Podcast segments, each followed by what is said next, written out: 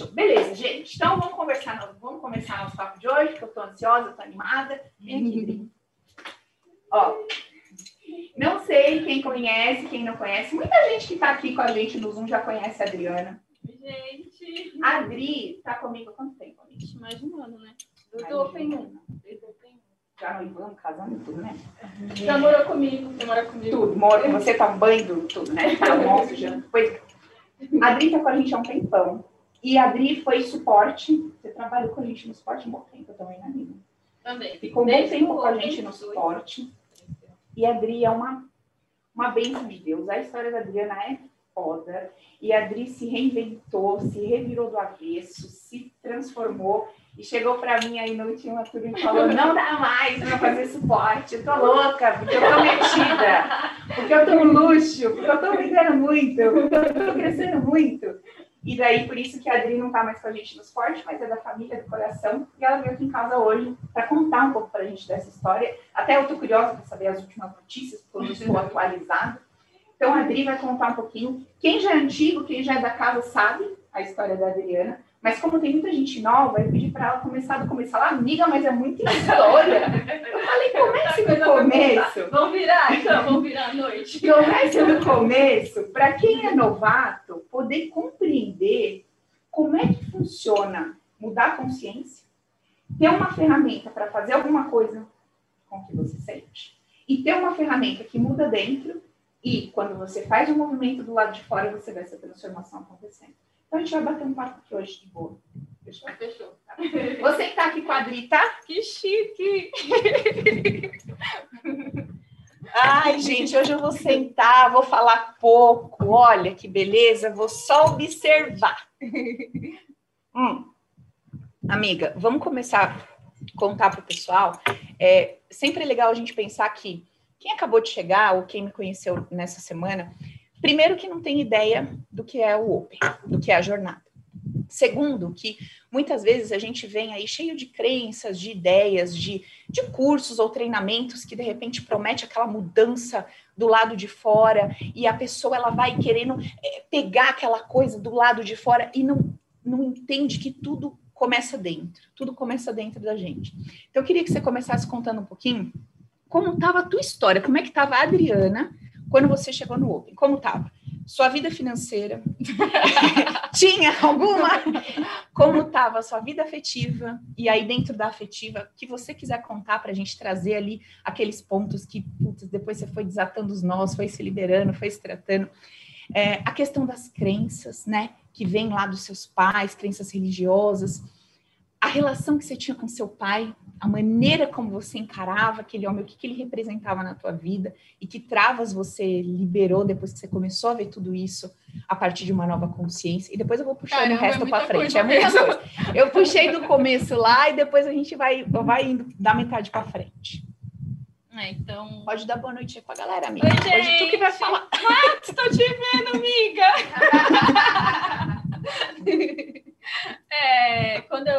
Quando eu cheguei aqui no Open, né?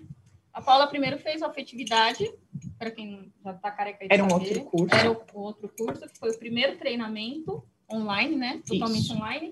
E aí depois veio o primeiro Open, né? O Open 1. Então, eu iniciei no Open 1. Então, quando eu cheguei no Open 1, a minha vida estava bem complicada.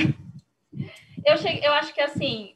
Para quem já está, né, o pessoal que está no suporte, que já faz parte do Open, que já está caminhando, para quem pretende entrar no Open, a pessoa tem que estar no ponto do limite, eu acho. Né? Tipo que assim, a gente brinca ou chega. Eu tipo, não aguento mais viver dessa forma. Tipo, deu para mim. Deu por hoje. Deu para mim. Deu. Tá. Porque daí eu acho que pelo esse tempo que eu passei no suporte, né, auxiliando as pessoas, a gente percebia que quando a pessoa chegava com aquela dor, tipo, nossa, isso aqui tá insuportável, eu preciso me tirar daqui, a coisa, né? Agora a pessoa tava ali, que nem você sempre fala, aguenta mais um pouquinho, vai. A merda tá quentinha, tá já é conhecida. Tá pedindo, mas tá quentinha. Eu vou empurrando com a barriga, né? Dá pra aguentar mais um pouquinho? Daqui 6 meses eu olho. Mas então eu tava nesse ponto, tipo, a dor de ficar onde eu estava maior do que se mexer. Então, não que eu não me mexia, mas eu precisava de algo mais. Então, a vida financeira tava detonada. Você era casada há quanto tempo, Dri? Só para o pessoal entender assim como que era a sua situação. Estava casada há 7 anos, tá? É. O casamento, para mim, estava ok. Na cabeça dela, estava tudo bem. Estava ótimo. É. Assim, na real, a vida estava, todos os lados era um bombardeio, mas na minha percepção, naquele momento, eu achava assim, não, é um problema financeiro, né? Uhum. Então, eu acabava não olhando para as outras áreas com mais profundidade, porque eu achava que, como o financeiro estava me doendo mais, né? Até eu brinquei, aí tem vídeo meu rolando aí no YouTube, tô famosinha, gente! Assim, era uma coisa que estava tão bagunçado o financeiro que eu achava assim, ah, não, o casamento tá ok. Eu não me dava conta de como realmente eu me sentia. No ponto do relacionamento, muitas pessoas fecham os olhos porque tem aquela questão, eu vou destruir essa família? Muitas vezes é um sonho, muitas vezes foi o casamento dos sonhos, muitas vezes pensa, não, sabe, eu não, como é que eu vou romper? Mas tá me destruindo, tá ruim, não tá legal, mas não, mas tá bom. Sabe, tá bom, deixa quieto, eu vou empurrando com a barriga, deve ser assim mesmo. Ah, mas não sente mais nada, mas isso já não tá legal, mas aquilo já não tá legal, mas não tem mais conexão.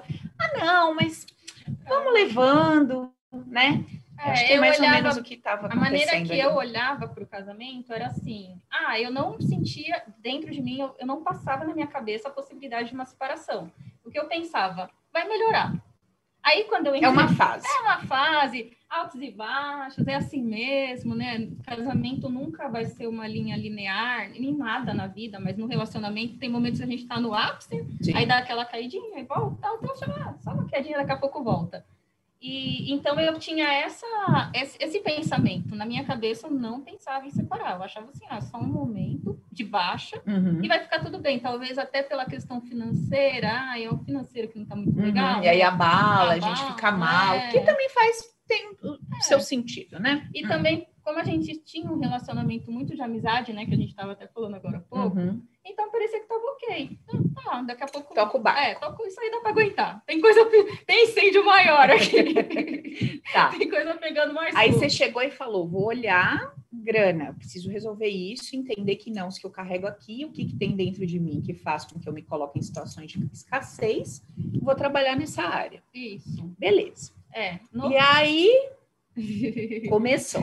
Então, eu entrei no Open 1 e assim, a Paula falava no treinamento, gente, vamos focar uma área por vez, né? Até porque, gente, quem tá aí no Open, quem vai entrar, se for olhar tudo, fica doido, né? Porque começa as coisas virem à tona e a gente fica... E agora? Corre aqui. Não, corre aqui. Lógico, você nunca se resolve. Você imagina que você nunca viu um espelho na vida? Te dão um espelho? Você olha que parte primeiro. Você quer conhecer teu rosto, você quer conhecer teu cabelo, você quer conhecer teus ombros, você quer conhecer teu peito, você quer conhecer tuas pernas, você não sabe para onde você olha. É a primeira vez que você é colocada de frente a um espelho. É isso que acontece no Open.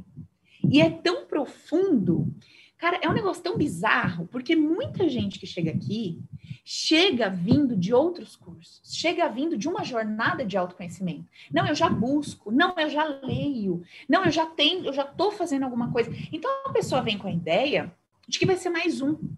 Ah, vai ser mais alguma coisa. E quando ela se depara com esse espelho, ela fala, cara, não acredito. Meu Deus, agora eu vou me conhecer de verdade. Então, é mais ou menos isso que a Adriana está falando. Você olha, você fala, cara, eu quero ver tudo, eu quero entender tudo. E aí a gente orienta. Escolha um ponto. Vamos começar por ele. Porque lembra, ó. Tem isso aqui, né? Você vai escolher um ponto para tratar. E esse ponto, que você chama de problema, ele vai ter várias perninhas que vão precisar ser vistas. E em cada perninha tem um emaranhado para ser desfeito.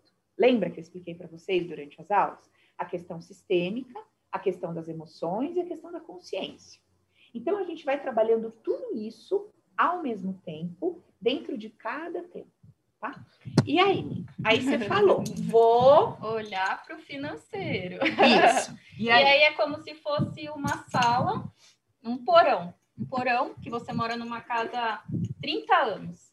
E aí tudo que era entulho, joga lá e tranca, joga lá e tranca, joga lá e tranca. É como se você tivesse com essa salinha abarrotada de coisa, de tranqueira, de coisa que você nem sabe mais que tá lá.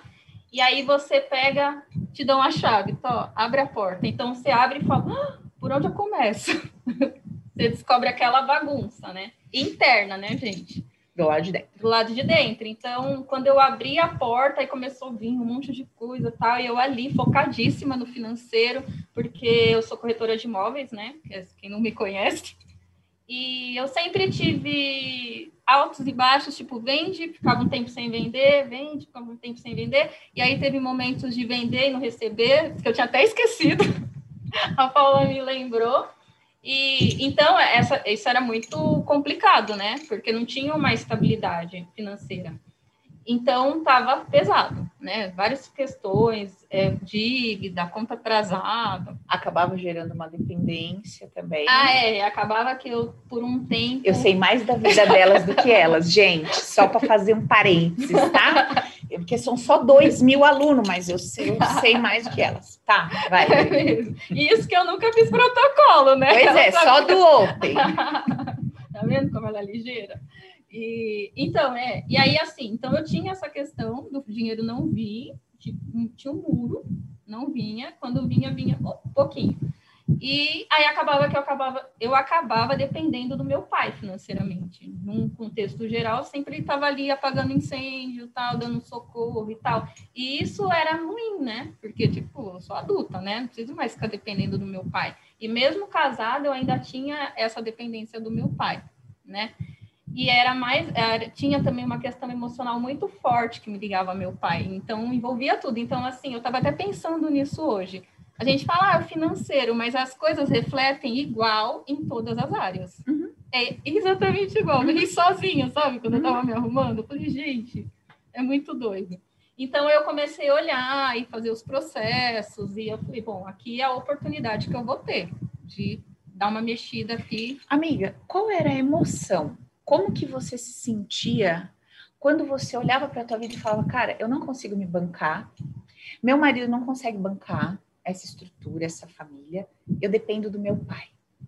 Como era a sensação que vinha? Como você se sentia?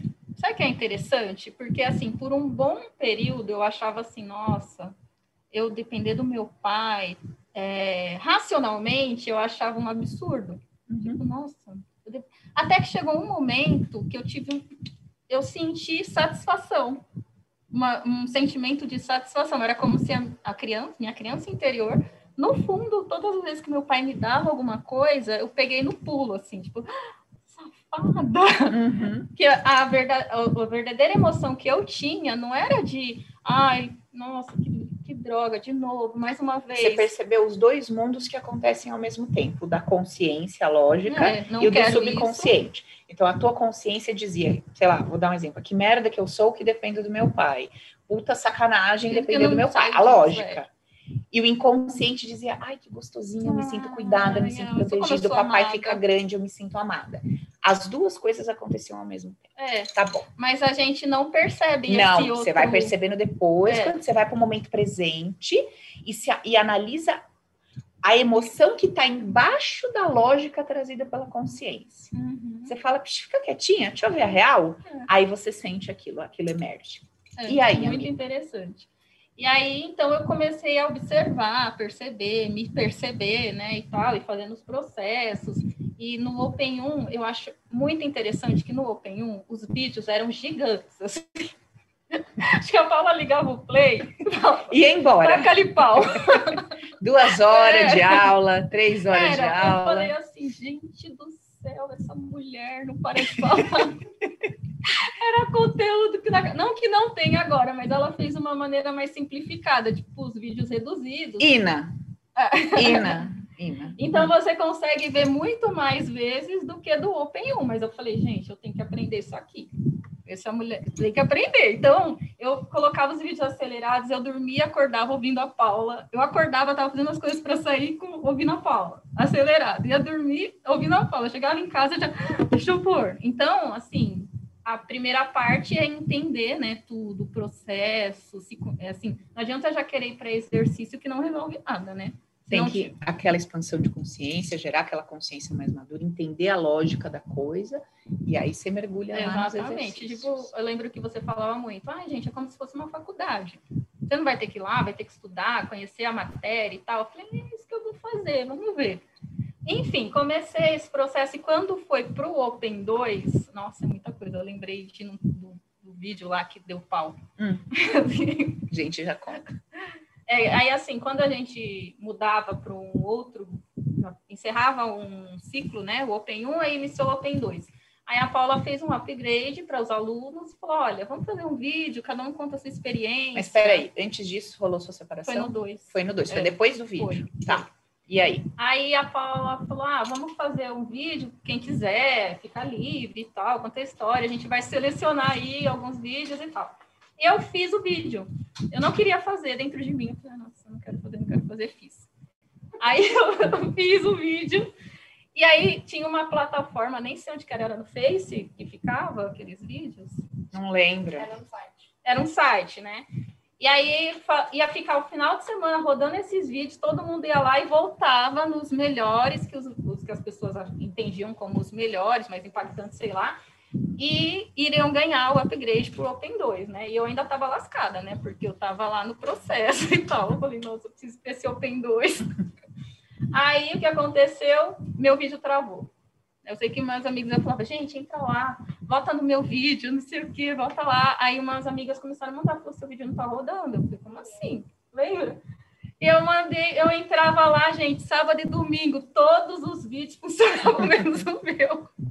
Aí eu, nossa, que macumba é essa, gente?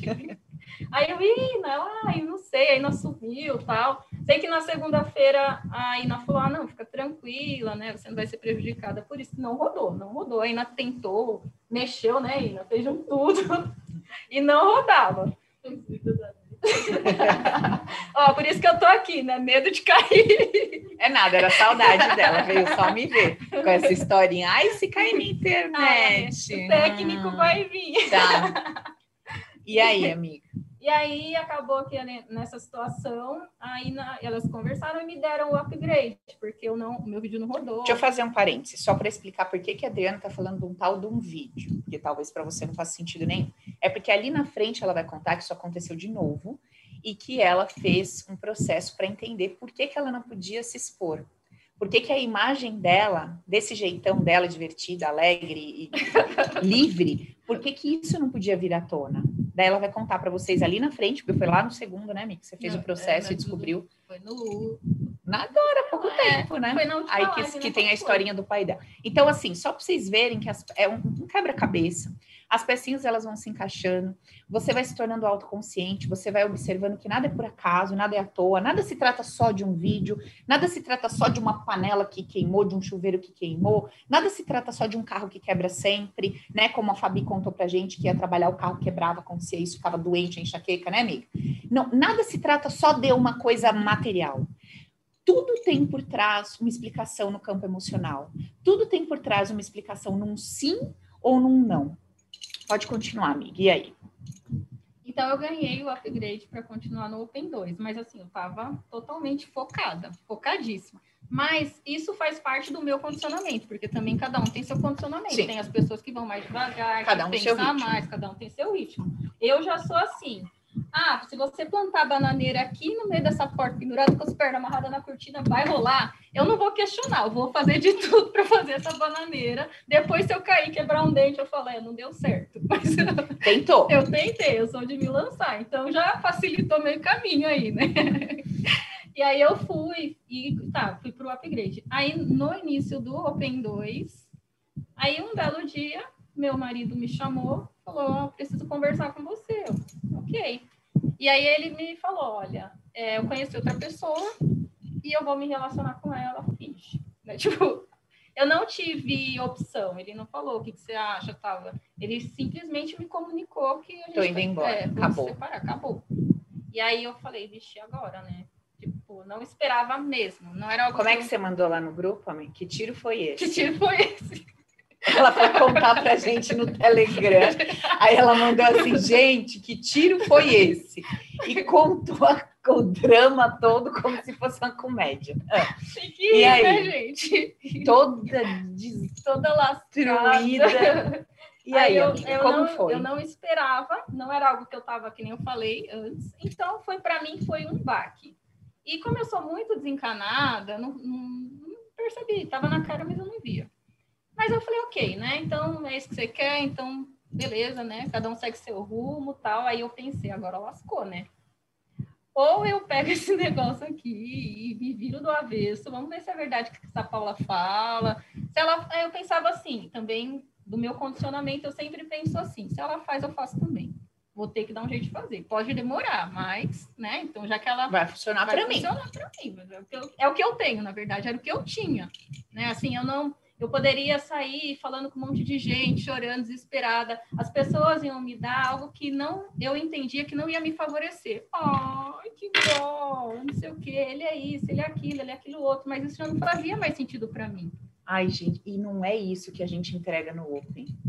E é isso que muitas pessoas que ainda não estão dispostas a andar com as próprias pernas, a descobrir seu poder pessoal, sabe? A descobrir a força que carrega. Tem gente que chama de frieza, de, nossa, que, sabe, que coisa fria, você não vai sentir dó de mim, você não vai se compadecer de mim. Na verdade, todo mundo sabe que dói. Todo mundo sabe que dói. As pessoas vêm falar de morte para mim, e aí a maneira que eu respondo, que eu lido, a pessoa fala, mas como você é fria? Como fria? Eu vi meu pai estirado no chão com 9 anos de idade, corri para pegar um remédio, botei na boca dele, ele não voltou, vi ele morto na cama por horas, como fria? Só que é o seguinte, a vida acontece, você vai ter que fazer alguma coisa com as coisas que chegam para você. E o que você quer fazer? Você quer fazer de uma forma que te favoreça? Você quer fazer de uma forma que vai te fazer bem, que você vai se erguer, que você vai conseguir continuar caminhando? Ou você quer que eu abra um buraco e te ajude a se enterrar mais? Então, tem pessoas que elas ainda não compreenderam que determinados atos, determinadas migalhas que elas procuram, quando vai fazer uma terapia ou qualquer coisa do tipo, procura migalhas, está procurando um colo, está procurando ter razão, está procurando contar uma história triste, ter um olhar de, poxa, você aguentou, hein? Você guerreira, que forte. E aí quando chega aqui no Open, é bordoada para todo lado. Mas por que bordoada? Não é bordoada. É uma consciência que te leva para dentro de você, que faz você pensar, meu Deus, é tudo sobre mim, tá tudo dentro de mim.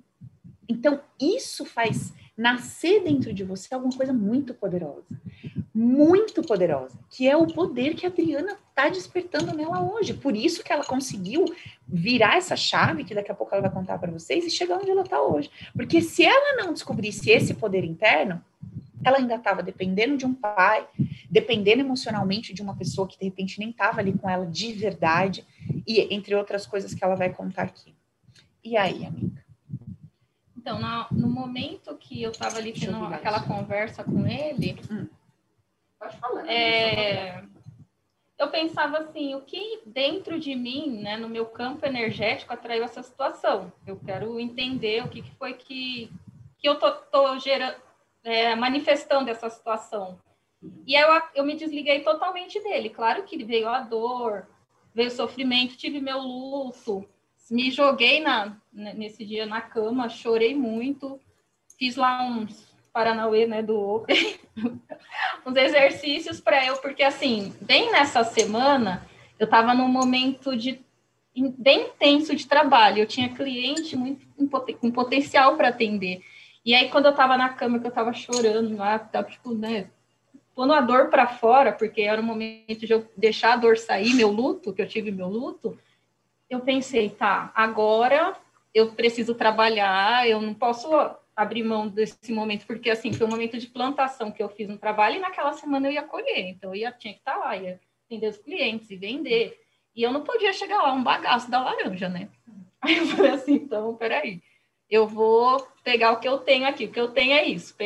Mergulhei uma madrugada, assim, fiz um batidão de exercício para no outro dia eu levantar bem. Eu falei, eu não vou ficar derrubada nessa cama. Tipo, eu né, eu tive um momento meu. Falei, não vou ficar derrubada nessa cama. Acabou. Então, vamos bater essa poeira. Chorei, deixei sair. Respeitei a saudade, a dor, o medo, vou lidar com isso e vou pra frente. Isso, e vou seguir minha vida, né? Agora eu vou pegar isso aqui, que é o que eu tenho, é o que eu posso fazer de melhor por mim. Aí eu não vou me sentir culpada, não vou me sentir traída, não vou me sentir um lixo, não vou me sentir uma horrorosa. Não vou, eu me nego. Tipo, eu lembro disso, que eu falei, eu me nego. Eu lembro até que eu peguei na hora ali, desesperou, mandei mensagem para a Matos. Eu nem tinha amizade com ela.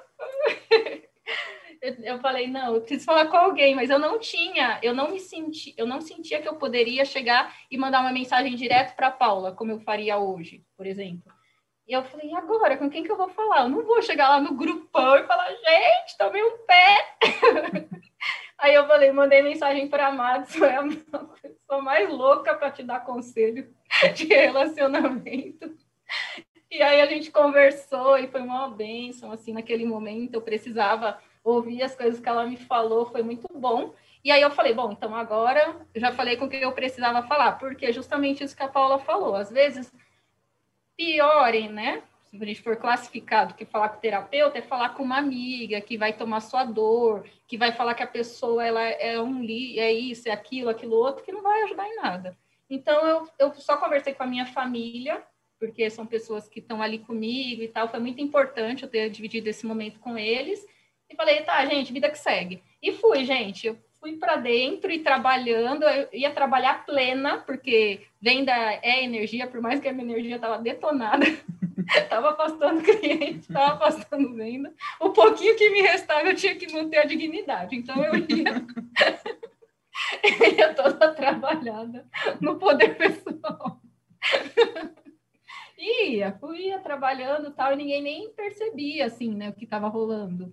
Por separar, e aí chegava em casa, ia nos exercícios e revendo todo o conteúdo e tal, e vendo, me auto-aplicando, já fui soltando, já fazia sozinha lá, porque de tanta gente fazer, a gente aprende o caminho, né?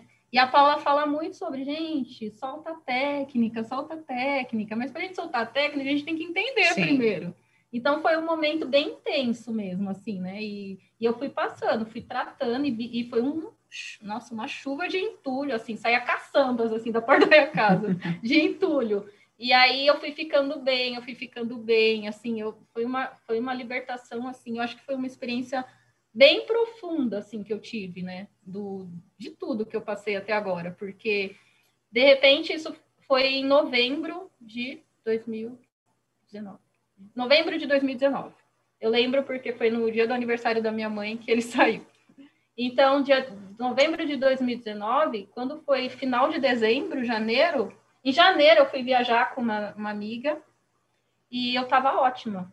Assim, dentro de mim, eu tava numa paz. Eu lembro. Lembra? Uhum. Eu tava na praia e eu tava super presente. Eu nem lembrava o que tava acontecendo, o que tinha acontecido comigo. Já tinha assinado o divórcio. Foi tudo muito rápido.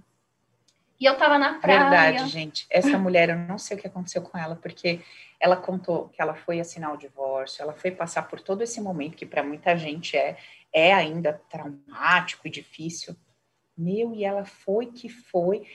E nesse momento, Adri, eu lembro que você já começou a querer crescer e desenvolver no financeiro. Você falou, vou botar agora minha cabeça aqui, agora é hora de prosperar. Eu preciso deslanchar. Foi. Eu acho que as coisas foram meio que se acertando, processo, você botando energia em outro lugar. Porque nesse processo da separação, conforme eu ia limpando, eu fui também quebrando esse vínculo energético que eu tinha com meu pai, porque eu falei assim, eu não vou mais, eu lembro que eu conversei com a pessoa que é dona da casa que eu moro e falou, não, você não vai sair daqui, eu vou diminuir o seu aluguel. Oi? Aí eu falei, Deus já tá, né, preparando. Então, assim, além de eu separar, o homem ainda diminui o aluguel. E aí eu falei assim, não. Aí eu tive uma conversa comigo, né, assim, um papo de biruta, mas assim, eu peguei a minha criancinha e eu sentia uma coisa muito louca. Eu sentia que ela tava falando assim, agora a gente volta pra casa do papai. Tipo, olha que legal. Mas é uma consciência que a gente tem, é uma profundidade interna que a gente começa a perceber detalhes que a gente não percebe, como se a gente estivesse dentro de uma sala barulhenta que você não ouve nada. Eu tô aqui conversando com a Paula, mas eu fico, não tô te ouvindo. Nossa, você deu a melhor metáfora dos últimos tempos. Me contrata. A nossa mente é uma sala barulhenta, tá vendo, né, Ina? Não pode dar deixa que ela já se joga. Você tá numa sala barulhenta e você, quando você pratica a presença, você desliga o som. Isso, e aí você consegue ouvir. Aí você ouve o que tem de verdade. Que você precisa ouvir. E aí eu comecei a ouvir o que eu precisava ouvir. Eu ouvia que dentro de mim tinha uma, como se fosse uma voz que falava, agora, beleza, vamos voltar para a casa do papai. Aí eu falei, não, gente, imagina, eu não vou fazer isso comigo. Eu não preciso mais, olha só, eu sou adulta. Eu ficar dependendo do meu pai até quando? Acabou. Sei que eu fiz lá uns negócios e tal, que vocês vão aprender no Open. Uhum.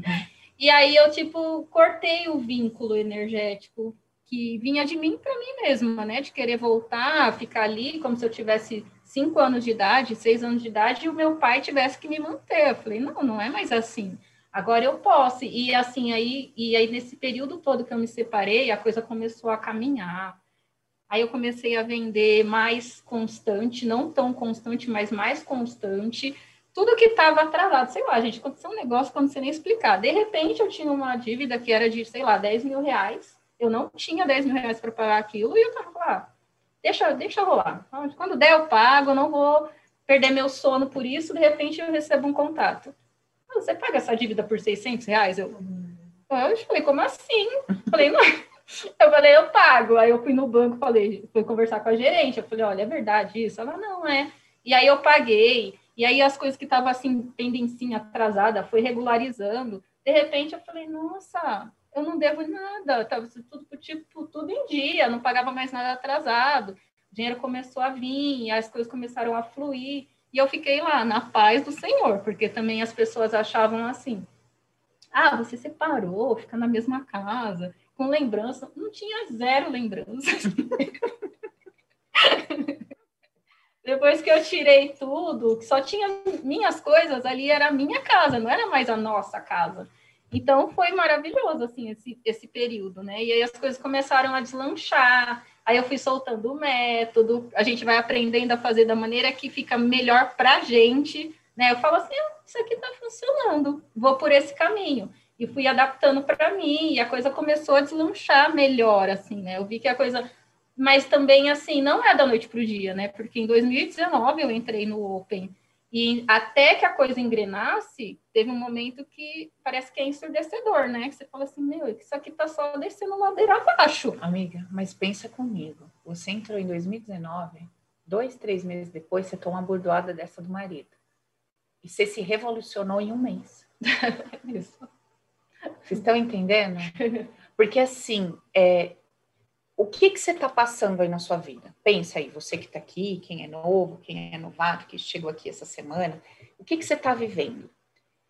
Pensa, se você amanhã, você vai dormir hoje, amanhã você acordasse, e essa trolha que você tem aqui no seu peito, que é isso que você tem, o problema está ali fora, você está olhando ele, mas no seu peito você tem um troço assim, ó, é um negócio. Você não sabe nem explicar. Você põe a mão e você faz assim, é um negócio. Que, quando você olha para aquilo, é um negócio. Aí eu quero que você imagine o seguinte, que amanhã você acorda, você vai procurar aquele negócio. Sumiu. Aí você fala, não tem. Nossa, mas eu tenho uma dívida para pagar. Uhum, mas não tem. Nossa, mas tá calmo aqui dentro. Nossa, tá, eu vou fazer alguma coisa para pagar aquela dívida, eu vou pensar, vou falar com pessoas, eu vou pensar alguma coisa que eu posso vender, eu vou... Mas calma, que estranho. É isso que a Adriana tá falando sem falar, vocês estão entendendo? O problema tava lá, ela continuou sendo... alguém continuou... O histórico tava lá, alguém chegou para ela que ela não esperava e disse tchau. Ela ficou sem chão... E teve que recomeçar, de um dia para o outro, sem alternativa, sem nada, um troço no coração. Aí ela foi, fez todo o processo. Expandiu a consciência, fez as limpezas, o negócio foi embora. Ela continuava lá, com o divórcio, com a casa para pagar, com as dívidas. Só que aqui, ó, Cadê? É isso que eu tento explicar para vocês, que não tem preço na vida. Porque a gente precisa sair da imaturidade, da nossa ideia infantil, que em algum momento a vida vai fazer assim, ó. Não vai fazer, desculpa. Olha para a tua vida, conta a tua história. Pega um gravador, começa a contar. Você vai ver que quando você relaxa, que você fala, ai, agora sentei e toca o telefone. Você fala, ai, agora sentei, é o filho. Você fala, ai, agora eu sentei a vizinha, que você gosta. Às vezes não é na tua vida, mas te abala. É no vizinho, te abala. É no teu cunhado, te abala. Às vezes não é com você, mas está ao teu redor e te abala. E aquele troço está lá no coração. Entende? Às vezes nem é teu BO, mas o troço tá lá. E é como se fosse com você. É como se você estivesse vivendo e passando aquilo. E às vezes é até pior. Porque ainda quando você é uma pessoa agilizada, é com você, você fala daqui que eu resolvo. Mas quando é com alguém que você ama, que essa pessoa não é, você sofre o dobro. Porque você fala, ai, queria que fosse comigo, porque eu já ia resolver. Mas essa múmia não sabe fazer, nananã, sofre o dobro. Então, a proposta do trabalho é: como é que eu arranco daqui de dentro esse negócio que eu sinto diante do fato que se apresenta para mim? E aí, depois disso, ou em paralelo a isso, eu vou fazendo o meu movimento natural da vida para resolver as coisas, como sempre fiz, como sempre fizemos, sempre levantamos para resolver as coisas na vida. Mas sempre levantamos com essa trolha. E uma trolha, duas trolhas, a hora que isso aqui vira isso aqui, você fala, meu Deus do céu, mas tá cada vez mais pesado. E é aquilo que a gente ouve muitas vezes assim, ó. Nossa, mas quando eu tinha 18 anos, eu tirava isso aqui de letra. Quando eu tinha 25, imagina, eu separava de alguém, eu tirava de letra. Quando eu tinha 30, me dava um negócio, eu tirava de letra. Aí você conversa com a pessoa de 50, a pessoa fala, nossa, mas hoje eu não sou assim. Hoje eu tenho medo. Nossa, hoje eu me sinto insegura. Porque, ó, é um acúmulo de muitas dores. Entende? E é isso que a Adri tá contando. Que você busca ali dentro e aquilo, ó, você olha para uma dívida, é gostoso? Você sobe na mesa e aplaude, oh, tem a dívida. Não, né? Não. Você olha e fala, tem algo para ser pago. Só que você fala com o coração, preciso fazer algo para pagar isso. Ok, é um desafio, é uma situação. Tem gente que olha para uma dívida com peso de morte, como se alguém tivesse morrido. Tem gente que olha para uma dívida ou para uma separação com peso de culpa, arrependimento, dor profunda. E é uma ruptura. Uma escolha de alguém que entendeu que não faz mais sentido aquilo, outra coisa faz sentido. Então, a gente muda a nossa percepção e muda o nosso campo emocional. E aí, tudo fica mais leve. As possibilidades de resolução, elas começam a se aproximar da gente. Porque eu estou num campo provável de resolução. O que é campo provável de resolução, Paulo? Até ontem eu estava na trolha do peito. Só chega mais trolha e desgraça. Quando isso aqui foi embora, aqui dentro tem uma possibilidade de resolver. Legal, como eu poderia então? Como pode ser? Você começa a fazer perguntas inteligentes e o teu campo começa a encontrar essas respostas. O que aconteceu com a Adriana? E às vezes a gente até esquece que tem essa trolha. Porque assim, eu sabia que eu tinha algo que eu precisava pagar, mas eu não deixava de dormir, eu não deixava de comer, eu não deixava de tomar banho, eu não perdia meu sossego, sendo que eu sabia que a hora que tiver que resolver, eu vou resolver. Não vou, também não pago mais. Não, eu queria pagar, eu tinha dinheiro? Não tinha. Vou deixar de dormir? Não vou. Então, é uma paz mesmo que vem, né? Que a gente você pensa, eu vou fazer um movimento adequado dentro das minhas possibilidades. O dinheiro vai entrar, a hora que entrar, eu negocio, pago. Tá, né? Sem perder o sossego, sem perder a paz. A gente se dá a paz, né? Isso. A gente se dá a paz. Tipo, chega. Não, vou me dar que paz. É o que eu falo quando a galera chega, que é alguém que quer empreender ou que quer ser empresário, e a pessoa fala, nossa, eu quero o meu negócio. Aí eu já brinco e pergunto, se atrasar a conta de luz da sua casa, você dorme? Porque você vai ter um negócio, você vai ter dívida. Você vai ter despesa, você vai ter funcionário para pagar. E assim, o teu sistema te protege. Você tem estrutura emocional para lidar com um grande ponto de interrogação ou não? Porque se você não tem uma estrutura para ficar bem no seu CLT, que é seguro, quanto menos num grande ponto de interrogação na sua frente. Não cresce nunca. Né? Você não vai chegar lá, porque para você aquilo é desesperador. Então, quer dizer, se você não fica bem no degrau em que você está, Ou seja, se você não supera aquela trolha emocional da dívida, você não sai da dívida. Se você não supera aquele medo do degrau que você tá, aquele desespero, aquela angústia, você não sai daquele degrau. É por isso que a gente vê um monte de gente que fala assim, e a coisa resolve. Não que a coisa resolve magicamente, mas você fala, e vai fazendo as coisas naturalmente, do dia a dia, e aquilo se resolve, você dá um jeito naquilo. Agora, pega uma pessoa presa no troço, agarrada naquilo, aquilo parece que embrulha mais, aquilo parece que embola mais, parece que chega um e fala uma coisa, aquilo vai ficando um negócio, aí tem uma que fala, puta que pariu, não aguento mais, e solta aquilo. Não sei o que acontece, mas parece que vai desenrolando, né? E uma coisa que é muito interessante é que a Paula fala aí nos vídeos, a gente vê amor em tudo, como assim, né? Vai ver amor em tudo?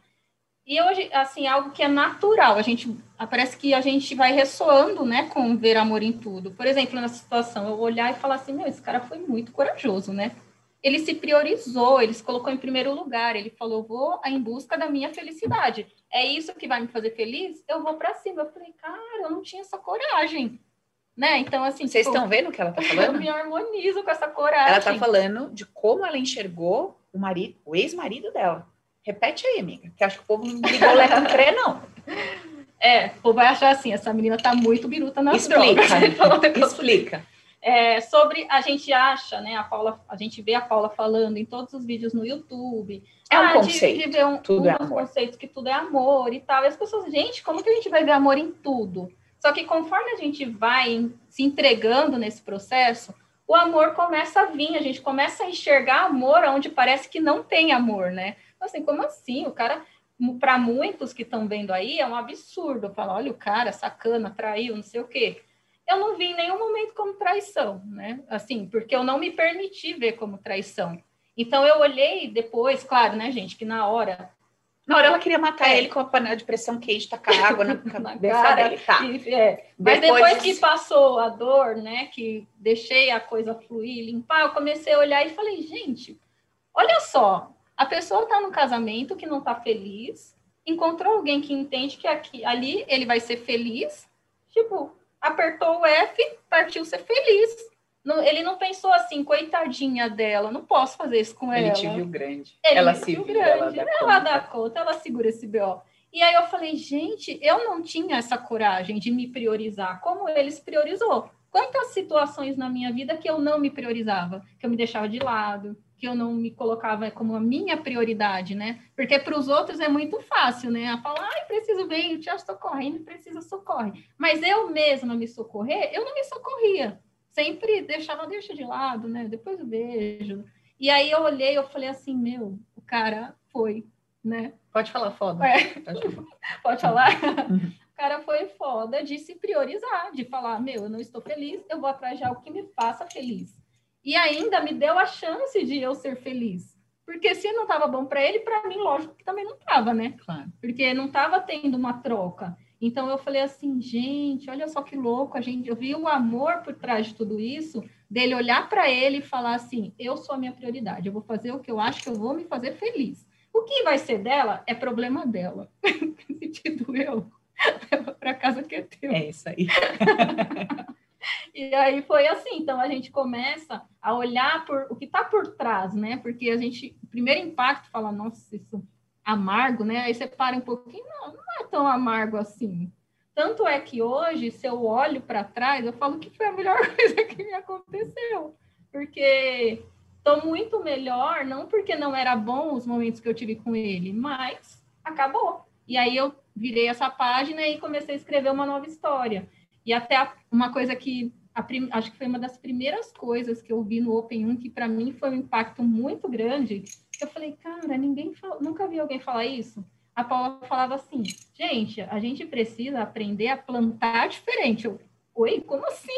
Eu tô plantando tudo errado, eu tô limpando e tô vindo com um saco de estrume sujando atrás do que eu limpei. Por isso que não saio do lugar. Então, eu tenho que parar, fechar esse saquinho de estrume e parar de sujar. E começar a jogar uma semente melhor, né? Então, aí parar o julgamento, né? Ficar apontando o dedinho, tal, não sei o quê, sendo a dona da verdade, enfim, um bando de coisa que a gente começa a se observar para parar de plantar aquela, para não ter mais aquela colheita. Eu não queria mais aquela colheita. Mas até que essa nova semente viesse a germinar, eu tinha que plantar muito da nova semente.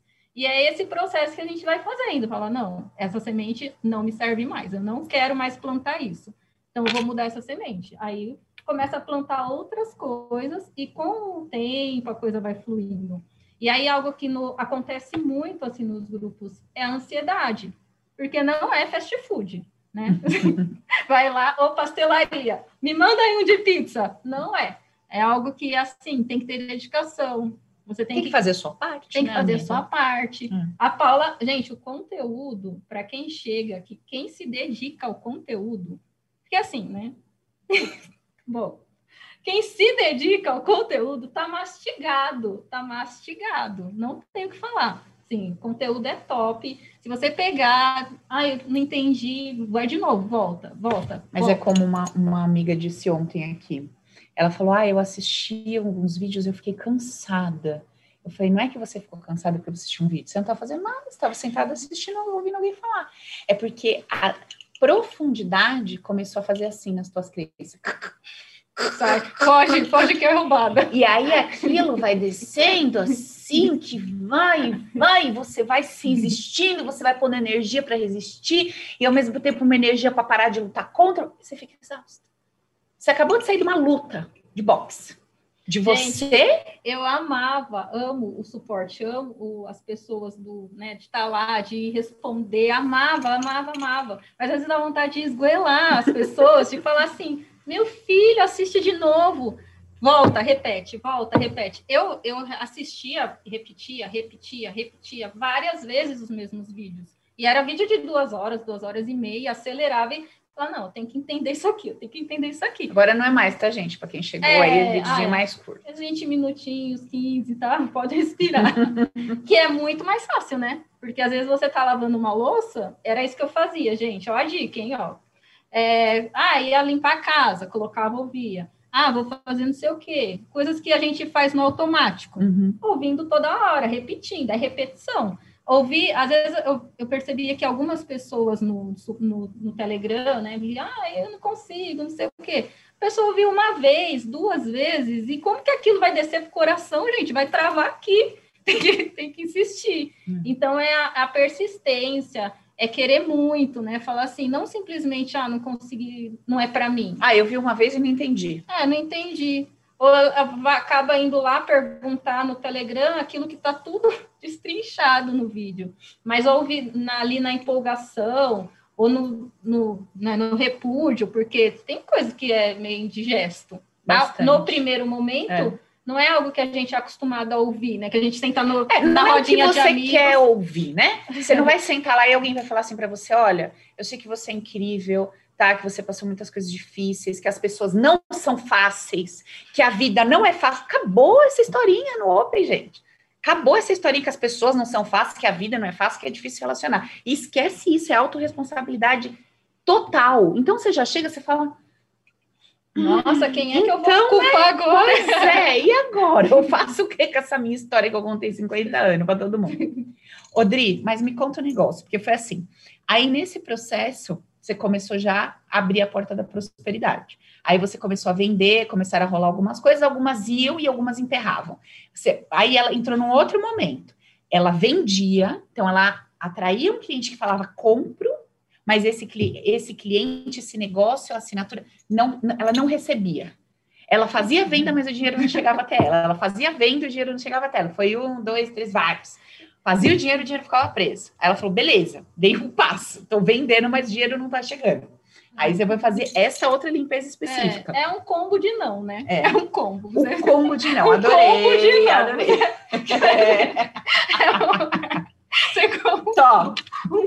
de não. Então você vai tirar. Você tirou um, fala, me livrei. Aí solta outro. Né? Sobe outro. Eu tenho um não para venda, limpei. Legal, agora eu vendo, mas não recebo. Eu tenho um não para o dinheiro chegar até mim. Tinha um não para venda e depois tinha um não. Tinha um não para venda, então assim, eu atendia muito.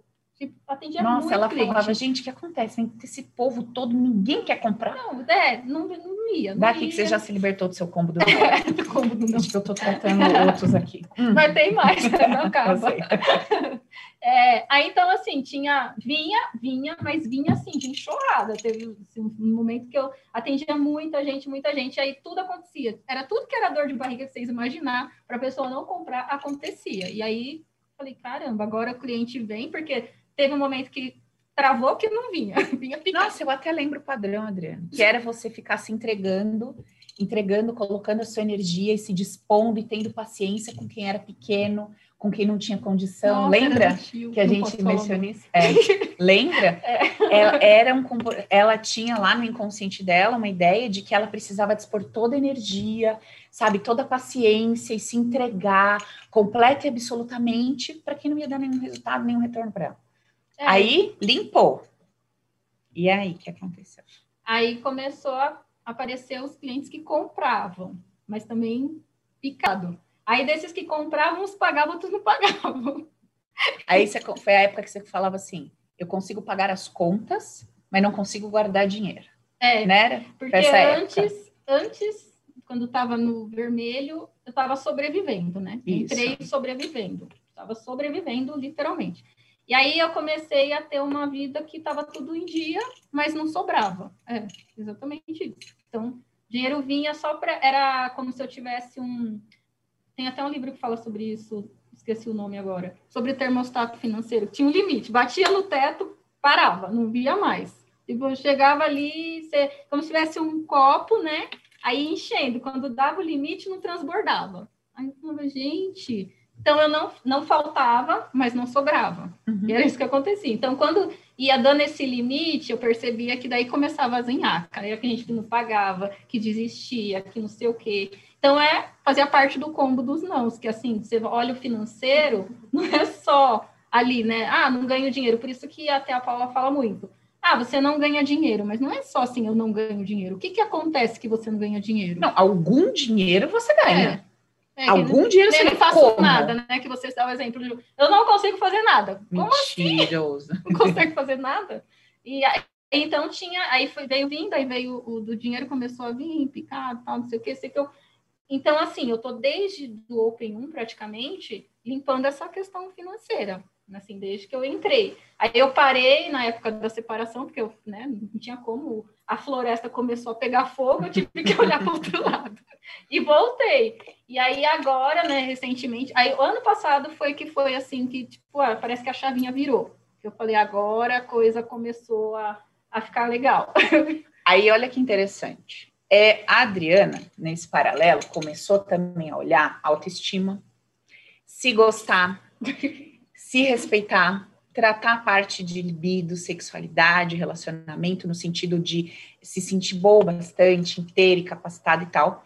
E essa energia que ela foi usando de empoderamento, isso também foi junto com ela para o trabalho.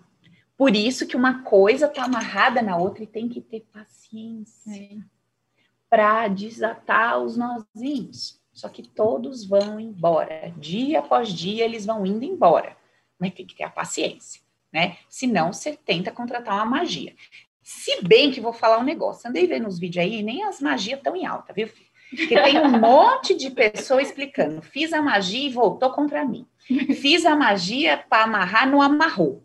Amarrou o meio só e desamarrou. Tem um monte de vídeo lá explicando o que aconteceu já. Então, até na magia dá B.O. Então, olha, é melhor a gente fazer com nossas próprias pernas. Depois já vai ficar devendo pro outro. Isso, é melhor andar com as nossas próprias pernas. E aí, amiga, aí começou, aí fez esse outro processo, aí de auto-amor, que você começou a se curtir, se achar linda, maravilhosa, e ficou insuportável, tá. Aí começou a rolar mais vendas e mais prosperidade. É, então aí, esse era um ponto também assim, lá naquele combo que tava tudo ruim, né, eu achava que... se eu não me priorizava, né? Então, tá ok, tá, do jeito que tá bom. E aí, nesse remeleixo todo de coisa que vai saltando, a gente começa a se olhar diferente, começa a falar, olha só, né? Começar a se aceitar do jeito que é, e as coisas vão fluindo também, né? E aí, automaticamente, porque assim, eu sempre fui boa no que eu faço, como profissional, como corretora mesmo, que é a minha profissão hoje.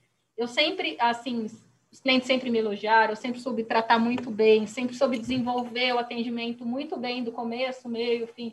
Então, assim, era algo mesmo que tinha um bloqueio energético, não era algo que eu não sabia, não estava capacitada, porque também a gente tem que ter noção, né? Isso, é bom ter noção na vida, uma coisa boa é ter noção na vida, isso. É. Porque às vezes muito eu bom. Sou péssima, eu não estou capacitada para fazer determinada coisa e eu acho que só limpar aquilo vai resolver. Isso, não, é. Igual eu dei um exemplo aqui outro dia.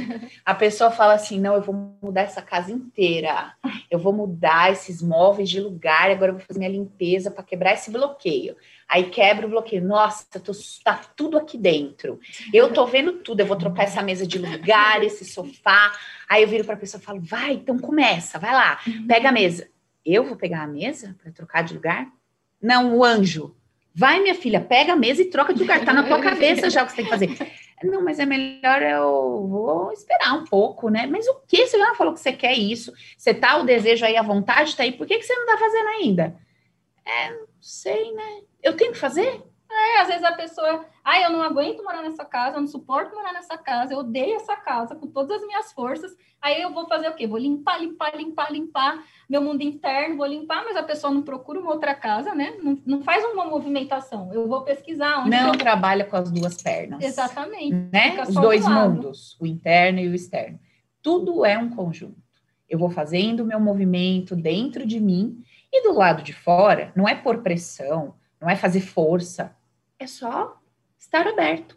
Muitas vezes não se trata nem de uma ação, mas estar aberto. Às vezes chega alguém para falar com você de um trabalho e fala, não.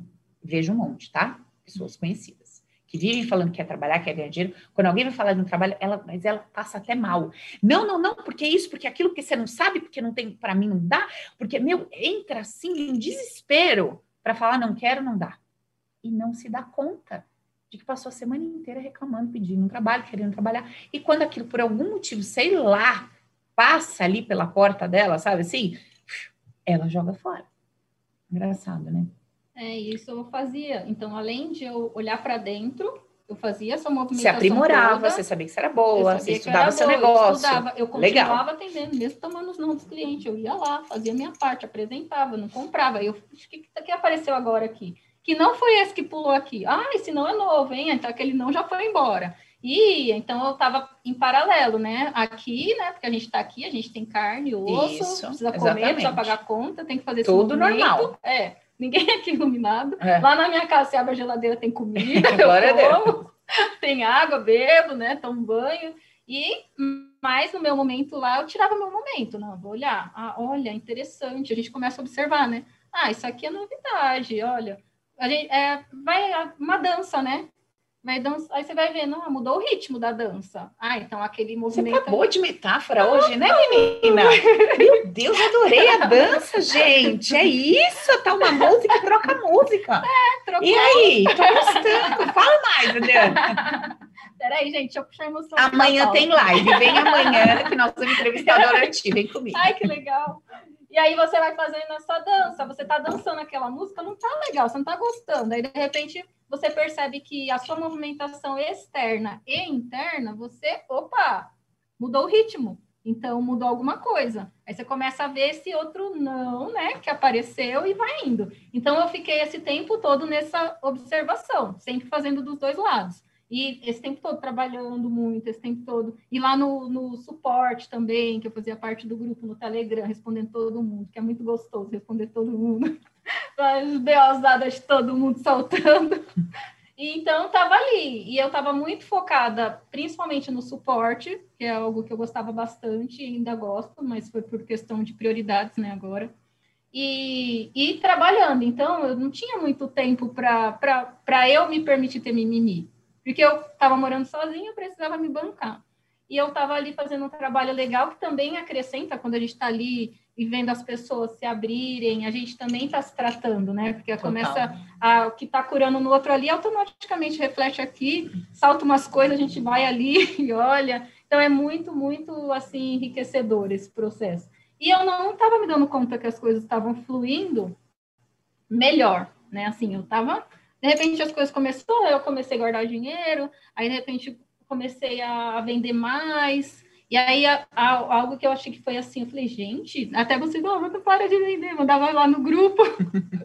As vendas começaram a aparecer com mais constância, aí um vinha, comprava, um cliente indicou o amigo, aí o outro que trouxe o cunhado só para estar junto, o cunhado falou, eu quero, eu falei, tá. E as coisas começaram aí fluindo, assim, né? Aí, até que no final do ano passado, eu tive uma surpresa, assim, né? Porque a empresa que eu trabalho é uma empresa bem grande, né? Eu trabalho na Lopes, que é quem conhece aqui em São Paulo, né, no Brasil.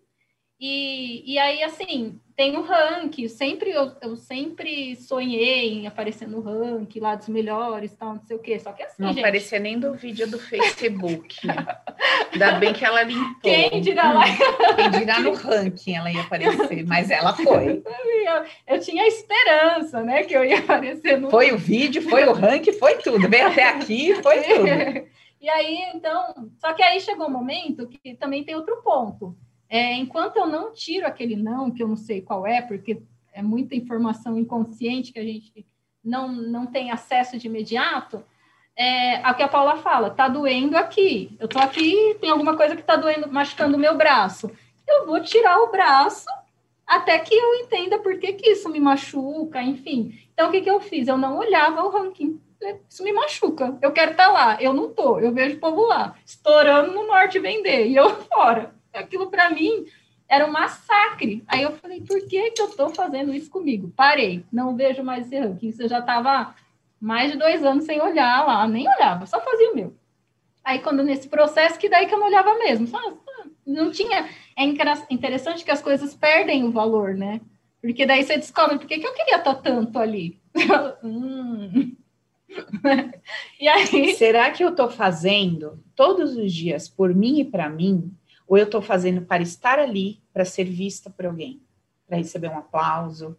Será que eu estou fazendo por mim e para mim, porque me dá prazer, porque é gostoso, porque me traz rendimentos, porque me traz dinheiro, prazer? Ou é para alguém que eu estou fazendo? Porque quando eu faço um movimento motivado para ser para alguém, e por algum motivo essa pessoa não me vê, ou por algum motivo isso não acontece, eu desmotivo com uma facilidade enorme. E a minha felicidade, ela sempre está sujeita a que o outro se comporte da forma que eu espero para fazer sentido para mim.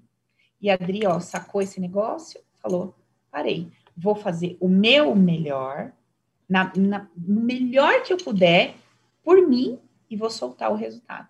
E aí que aconteceu? Aí eu falei, não vou mais me torturar com esse negócio de ranking, se tiver, tá, enfim, não via mais.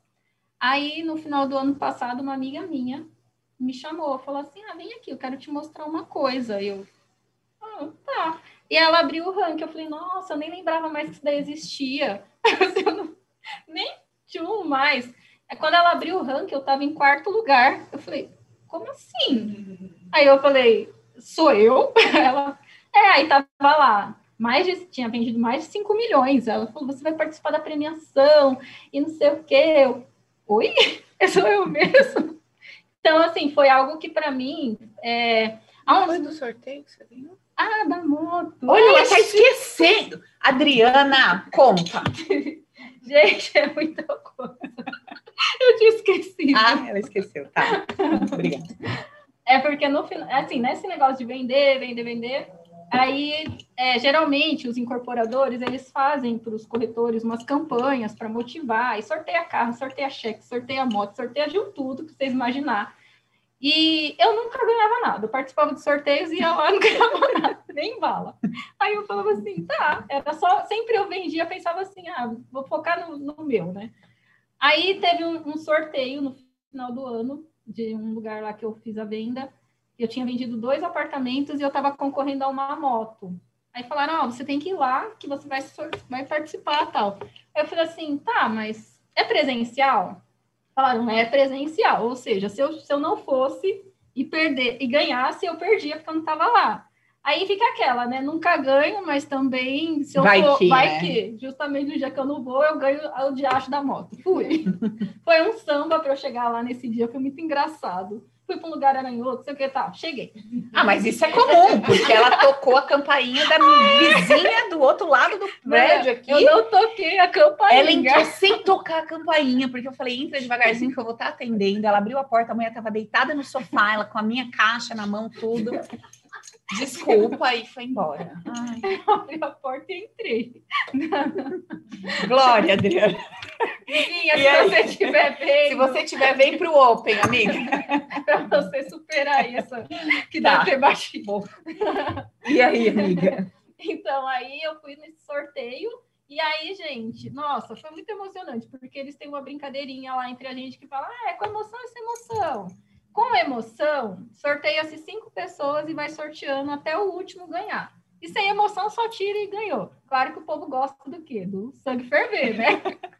Com emoção. Aí, gente, eu fui sorteada 2 vezes dos 5. E aí eu fiquei, por último, eu ganhei uma moto em dezembro. Eita, nós. E melhor ainda, ganhei dinheiro, não ganhei a moto. Aí eu falei, gente, foi uma festa, né? Ela esqueceu disso, contando o depoimento. Ok. Não, eu ganhei minha moto. Você vê que a pessoa tá tão alucinada que até a moto passou batida. Passou batida a moto. E aí eu... ganhei. Quarto lugar, volta lá, quarto lugar. Aí eu ganhei, eu fiquei em quarto lugar no ranking, acho que são assim, uns 300 corretores que tem na empresa, e eu fiquei em quarto lugar no ranking. Então, para mim, assim, foi uma sensação de vitória.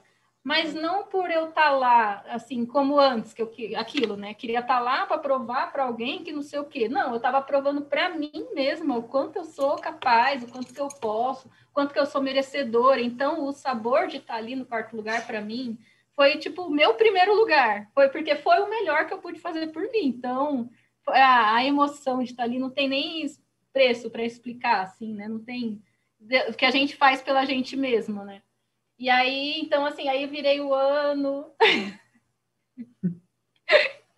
Eu me presenteei, me realizei um sonho que eu tinha. Tá chorando? Não, ainda não. Eu tinha um sonho de me dar um presente. Eu nunca consegui, que era por silicone. E aí, em dezembro, eu me presenteei. Assim, que foi... assim, uma alegria também de eu fazer por mim, né? De eu me priorizar também. Então, e até eu tive uma conversa com a Paula, né? Eu mandei uma chuva de nãos lá para ela disso. E ela me deu umas dicas bem legais sobre o significado da mama e não sei o quê. Eu peguei aquela lista lá e fui uma por uma trabalhando. E aí a gente falou sobre rejeição, o que era. Foi muito legal.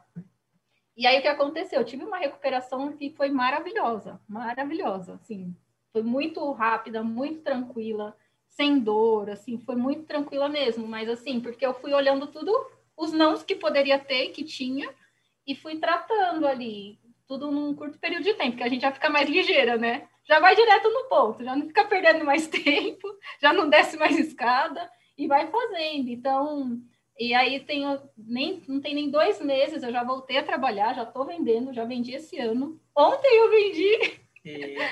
Então, assim, as coisas estão fluindo de uma maneira muito tranquila. E ainda eu ganhei um presente, que eu nem falei para a Paula. Uhum. Tem uma gerente na empresa que eu achava muito foda. Assim. A mulher, ela é um furacão, ela tem muito estrategista, ela sempre fica no ranking dos primeiros lugares das diretorias e tal, primeiro lugar de venda, segunda, sempre campeã. E eu olhava para ela, assim, eu falava assim, nossa, essa mulher tem muito para me ensinar, ela é muito top, só que era um setor muito diferente do meu, não tinha conexão para falar, existe a possibilidade de um dia, era mais a minha admiração e espelhamento, né, de olhar e falar, olha, dá para... uma inspiração mesmo. E aí, de repente, o meu gerente, que já para mim ele é um cara muito bom, nossa, a gente dava super bem trabalhando juntos, tinha uma parceria bem bacana, a gente tinha até amizade e tal, sei lá, deu uns 5 minutos no homem e falou, tô saindo fora, outros projetos que ele resolveu assumir, tocar, e aí, sei lá, virou um rebu na empresa, essa mulher virou minha gerente. Gente, o improvável, o impossível que era essa mulher vir. Uma diretoria liberou a conta, foi uma guerra, e ela veio assim, sabe? Eu falei, gente, olha Deus. Aí eu falei, E foi bem quando eu falei para a Paula, eu falei, Paula, esse ano eu estou com um projeto aí muito grande de trabalho mesmo na minha profissão e eu preciso focar mais. Então, assim, eu não quero, eu não gosto de fazer as coisas meia boca, tipo capenga. Eu vou ficar lá no suporte só para falar que eu estou fazendo uma média, eu não me sinto confortável. E aí eu pensei muito, tá? Eu falei, acho que é o momento de eu sair de suporte. Ai, foi muito bom tudo. Mas eu preciso focar nisso. Eu falei isso com a Paula, veio a notícia, que ela, agora só o gerente, a Soninha, que é um furacão. Você assim, abriu o último espacinho que faltava. Exatamente. E é maravilhoso trabalhar com ela, assim, ela é muito completa, ela é uma profissional que não tem o que falar de experiência, porque, assim, meu ex-gerente, ele era muito bom, mas ele ainda não tinha a experiência que ela tem, né, e... Então, veio agregar muito para esse meu momento, né? Assim, tipo, a energia, né? Foi toda, mudando total. Que loucura, e era... Gente, assim, aqui não dá para explicar, mas era praticamente impossível isso acontecer. Porque era um... Gente, é uns praticamente impossível que vocês não têm noção. É que eu não posso, obviamente, né? Abrir o meu WhatsApp e ficar mostrando as coisas que as pessoas me mandam todo dia, né? Porque tem coisas muito, muito íntimas, muito... Enfim, as pessoas mandam nome, me dão detalhes, me fala a empresa, me fala nome de marido, me fala coisa...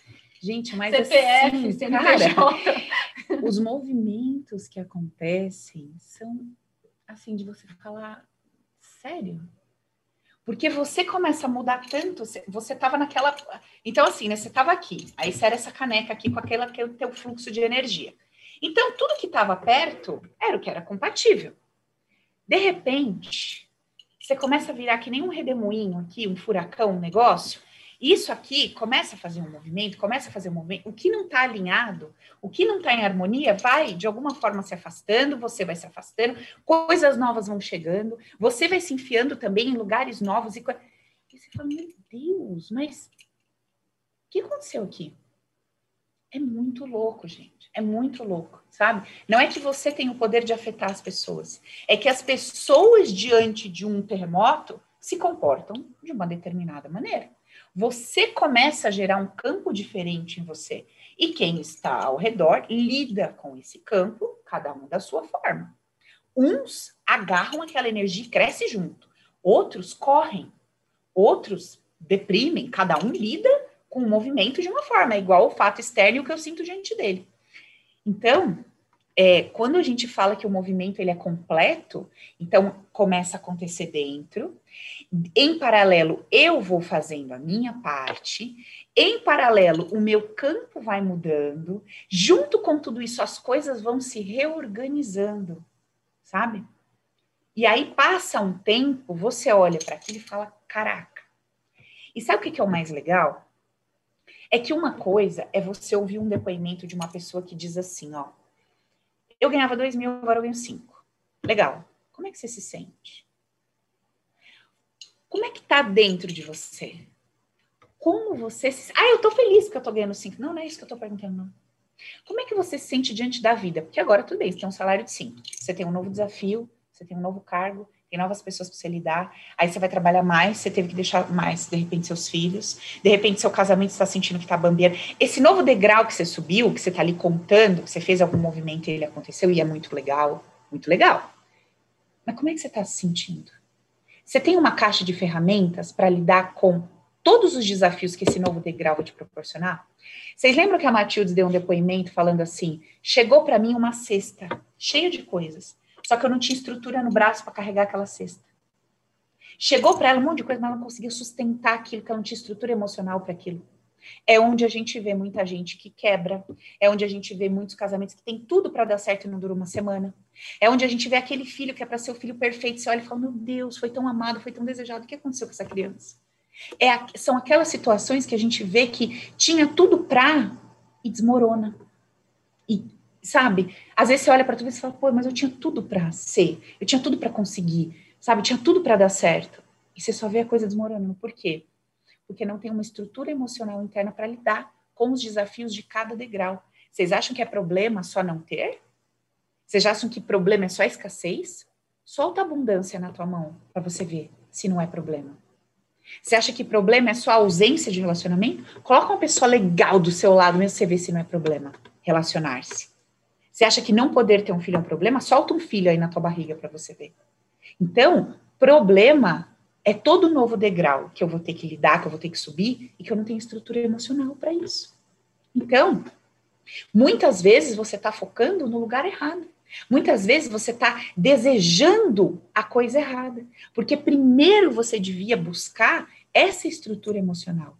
Para que você, ao galgar os degraus da sua vida, galgue com segurança, se sentindo bem, se sentindo maduro, se sentindo forte o bastante, porque em cada degrau vai ter um desafio. Se a Adriana não tivesse estruturada emocionalmente, talvez essa nova chefe nem chegasse, né? Mas suponhamos que chegasse, talvez ela ia se tremer dos pés à cabeça. Ia falar, fudeu. A casa caiu agora. Fudeu, essa mulher é um avião, e eu não tô vendendo, e eu vou ter que fazer, e eu não sou boa o bastante, e eu não vou conseguir, ela vai me demitir, isso vai ser um inferno, porque ela talvez não tivesse estrutura emocional para aquilo. Não é, amiga? Uhum. É, e assim, eu percebia, para quem que está aí ouvindo, que trabalha com vendas, eu ficava preso em algo que era como se eu tivesse agarrada na escassez, né? Então, assim, eu ia atender um cliente, era aquele que é o salvador da pátria, só ele. É esse que vai resolver minha vida. Você depositava tudo bem, todo desespero em cima do homem. O homem saía até assim, não tô de bem. Fala, Fia, você pode sair da minha coluna? Travou aqui, né? Foi. Vazava. Porque você ficava ali naquela expectativa, é esse. Aí quando a pessoa dava aquele sinalzinho, eu falava assim, já era, é ele. E aí, quando não acontecia a venda, que eu costumo brincar com as pessoas que trabalham comigo, a não venda, porque existe a possibilidade de todo mundo que eu vou atender comprar e não comprar, a venda e a não venda. A não venda, que é a expectativa que está aqui, vai comprar. Mas cadê o equilíbrio que ele pode não comprar? E aí eu ficava muito nessa tensão, assim, de vai comprar. E quando não comprava, era uma frustração muito grande. E aí eu me dei conta que eu estava, abraçada com a escassez. Todas as vezes que eu falava, esse tem que comprar, eu estava falando que eu não precisava de mais ninguém, que eu não tinha outras possibilidades. Não tinha outras possibilidades. Se não for esse, fudeu. É só esse, não tem mais nada. E aí isso eu comecei a ver em todas as áreas da minha vida, na maneira de se relacionar com o dinheiro, se não for esse, não tem outro e tal. E aí quando a gente começa a abrir, né, vai tirando o véu, você começa a ver e fala, não, peraí, sempre um diálogo interno muito forte, não comprou, não tem só esse, eu não dependo só desse. E é isso que eu acho que vai trazendo essa segurança também de trabalhar, porque essa questão emocional para quem trabalha com vendas é muito pesado, né? De assim, né? Para quem trabalha com qualquer coisa. Amiga. Você tá ali naquela tensão, isso aqui, quando você tá na merda, então você fala, e agora? E aí, às vezes, ainda mais assim, no meu ramo, as possibilidades de ganho são grandes. Então, quando vinha assim um projeto que você falava, isso aqui é para me tirar da lama, e a pessoa falava assim, não vou comprar. No final das contas, porque engrenava, que você falava, vai fechar. A pessoa não comprava, era totalmente, assim, desestabilizador, né? Você falar, nossa, era a minha chance. E aí, voltava tudo estaca zero. E, ultimamente, eu percebi isso, que, assim, ser boa no que faz, eu sei, eu garanto o meu trabalho, o que eu faço. Mas se dentro de mim eu não tinha essa confiança de falar, se não for você, filho, vai ser outro. Amiga, é igual. Eu atendi uma mulher que trabalha com esse negócio de bolsa, de valores, trade, não sei o quê, não entendo nada disso. Mas ela estava me dizendo assim, quando ela fazia as simulações, né, ali que não era o real, ela arrebentava. Quando ela fazia a mesma coisa no real, ela se matava. Ela não conseguia parar, ela desestruturava emocionalmente. Por quê? Porque aquilo ali, naquele momento que ela dava start, ela ligava um gatilho da motivação para quem ela tinha que mostrar aquele resultado, quem tinha que ver, o que estava por trás de tudo aquilo. E, é muito interessante que no jogo a gente se comporta de uma determinada forma, né? Naquilo que a gente considera que, isso aqui tá tudo bem, tranquilo. Mas naquilo que a gente fala, se não for isso, tô na roça, tô perdido, ali o nosso campo, a nossa vibração, se não tiver legal, se você não tiver com uma cabeça boa na hora que você tá fazendo aquilo que você entende que é a única coisa que você tem, ou a tua saída, cara, não vai pra frente, não. Porque a pressão que em cima daquilo é muito grande. Que a gente se coloca. Quem vive bem sob pressão? Pega qualquer pessoa, mesmo que você goste, e manda essa pessoa ficar te pressionando. Mano, você espana. Você... Ah, aquilo pega aqui, ó. Não aguenta. E energeticamente falando é assim. Você pressiona, você põe pressão, você pressiona, você põe pressão. Aquilo foge de você, aquilo escapa pelos seus dedos. Tem que. Se não for, eu tô perdida. Depende disso. E aí eu percebi isso. Aí a gente vai soltando, porque vai ter sempre quem compra, vai ter sempre quem não compra, vai ter sempre quem gosta, vai ter sempre quem não gosta. E aí é se priorizar, né? Que é aquilo que eu falei lá atrás, que eu olhei para a pessoa e falei, nossa, o cara se prioriza. Eu não me priorizo.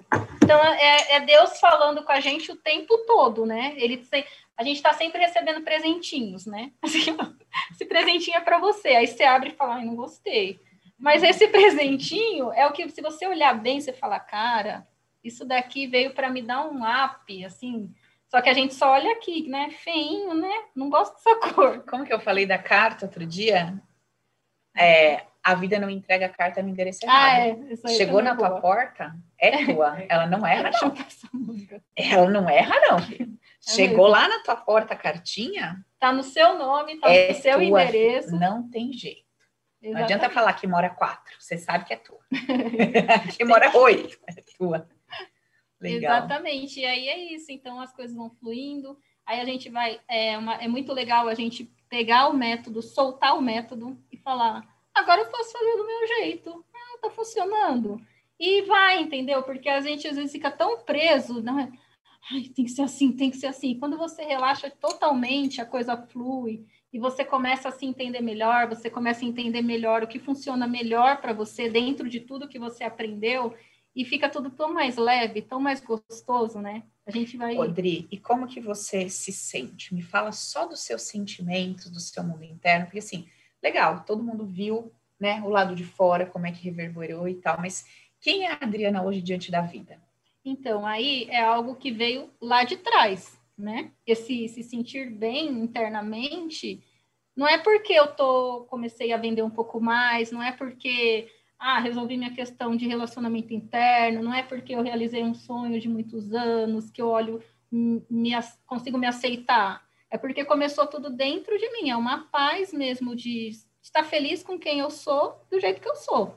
Então, chegou no momento que eu não estava vendendo, que eu apertei a minha paz interior, falei assim, não, eu estou fazendo o meu melhor. E vou começar a olhar aí meu combo de nãos e tal. E eu comecei a me sentir mais tranquila. Eu acho que é uma sensação que eu tenho, mais tranquila, sabe? Tá bom, estou fazendo o meu melhor, estou seguindo. Não sei se... Poderia eu estar aqui falando que eu estou vivendo um momento de paz interior maravilhoso e tudo do jeito que estava, como teve um momento que eu estava muito bem, mas a vida estava... Se eu olhasse e falasse assim, nossa, você não tem vergonha de falar que você fez o Open e tá do jeito que tá. Então, é de dentro para fora e é um processo lento, né? Um processo assim que... eu dormi, Paula, acordei, de repente tá tudo resolvido, uma varinha mágica que vem com o Open, quando eu entendi o meu mundo interno, plim, não. Então, primeiro foi dentro. E aí a plantação começou, aquela lá já não tem mais vida para continuar crescendo, e a nova semente começou aos pouquinhos, e germinando e tal. Então, essa parte externa é só um reflexo da paz que eu já tinha vindo, né, um tempinho atrás. Desde quando começou tudo lá, que terminou o relacionamento, daquela viagem que eu fiz com a minha amiga, que eu senti, foi uma coisa, assim, fenomenal, eu não consigo nem descrever. Foi ela que, a mãe dela, que estava junto, falou assim para mim, escuta, você tá bem? Eu tava ótima.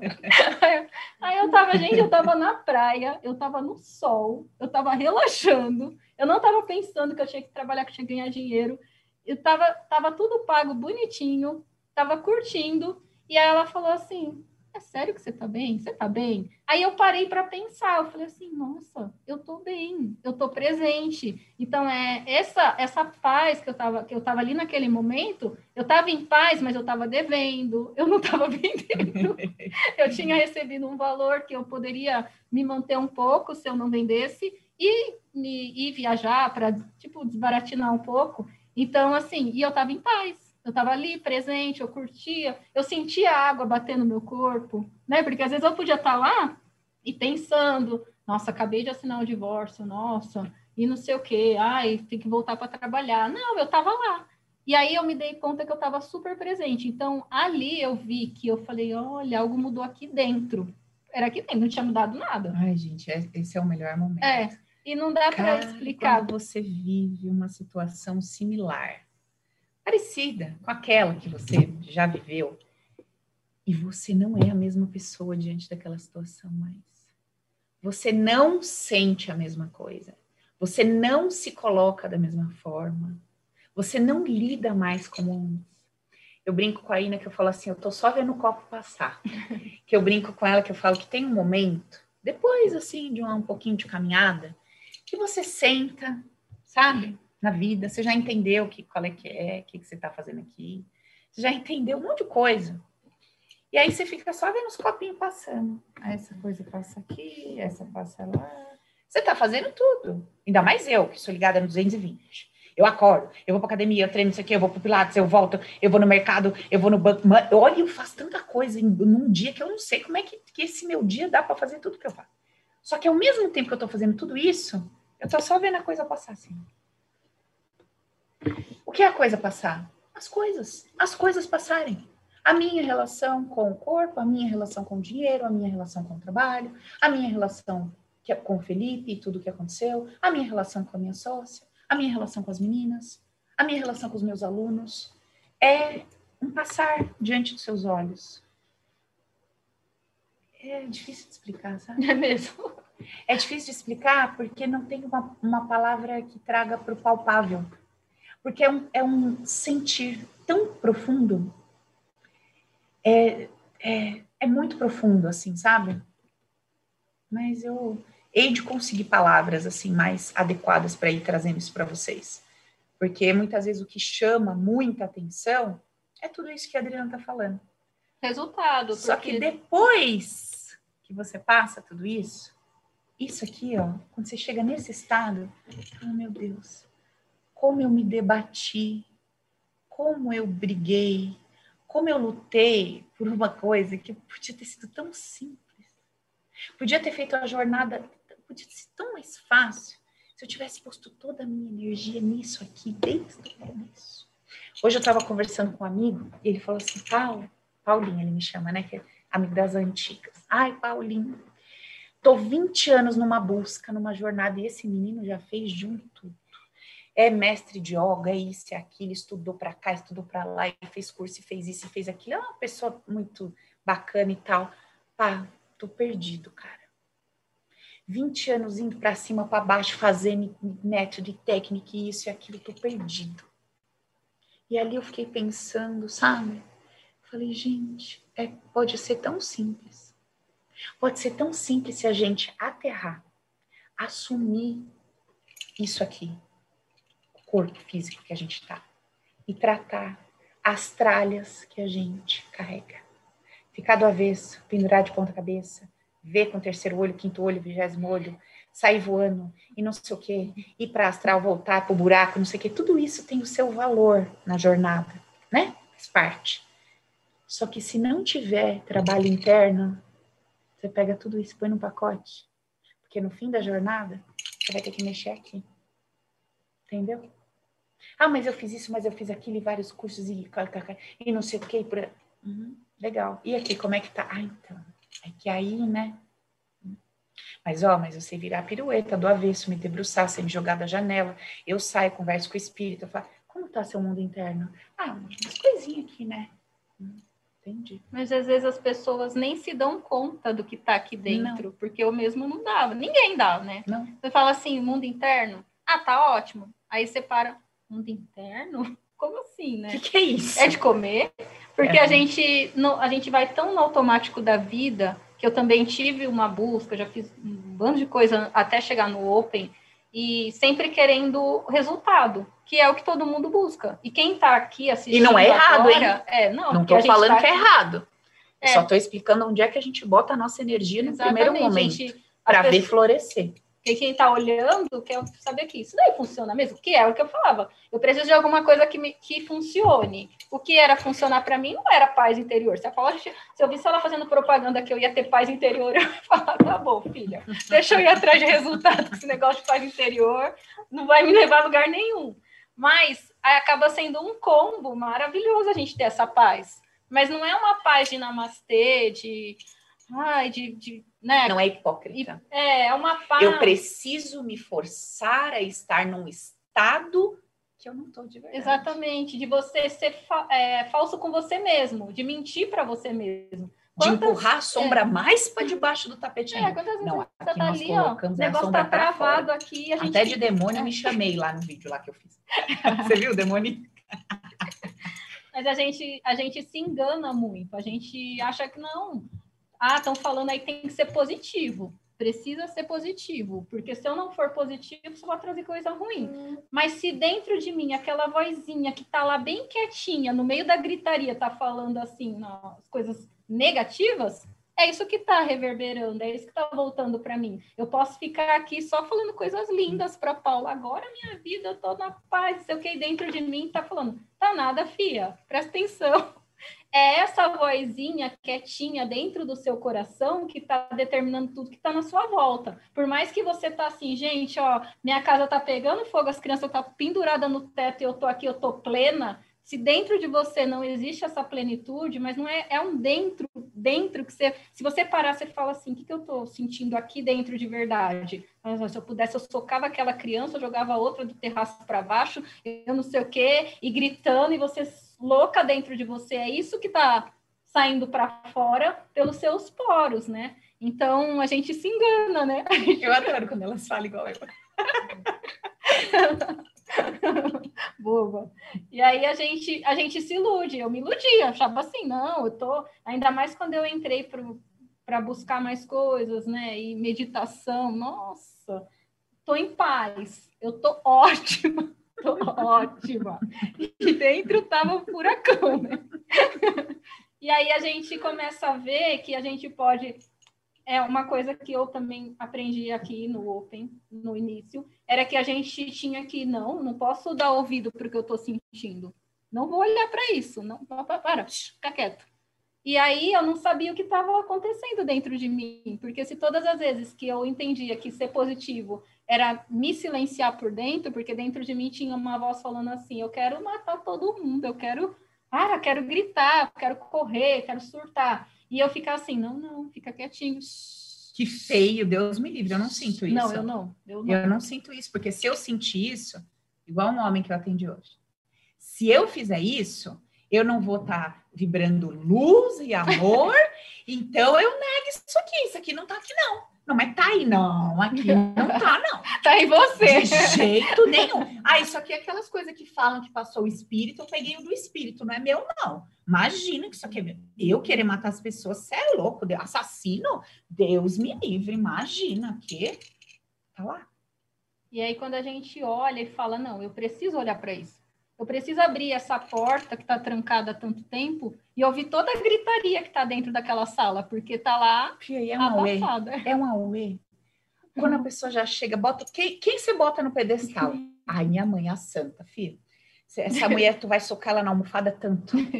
Mas tanto, porque embaixo dessa ideia de ter colocado ela tão alta, é porque tem uma indignação tão grande aí debaixo. Agora, sabe aquele que se odeia? Que se odeia? Você vai descobrir um amor... Um amor, tanta missão inconsciente que você se deu por amor dessa criatura, que no final do exercício você está jogada no chão chorando, você não tem mais lágrimas, você não tem nem coração para pulsar e sentir o negócio. Porque é tudo invertido. A linguagem do subconsciente, ela não tem nada a ver com a tua linguagem lógica, racional. Você fica assim, ó. Mentira.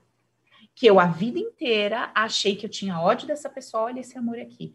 Mentira, que a vida inteira eu pensei que fulano eu colocava no pedestal, agora eu desconstruí isso, encontrei uma dor, agora eu vou equilibrar esse amor. Não é nem pedestal e nem subsolo, é aqui, mesmo tamanho, de igual para igual.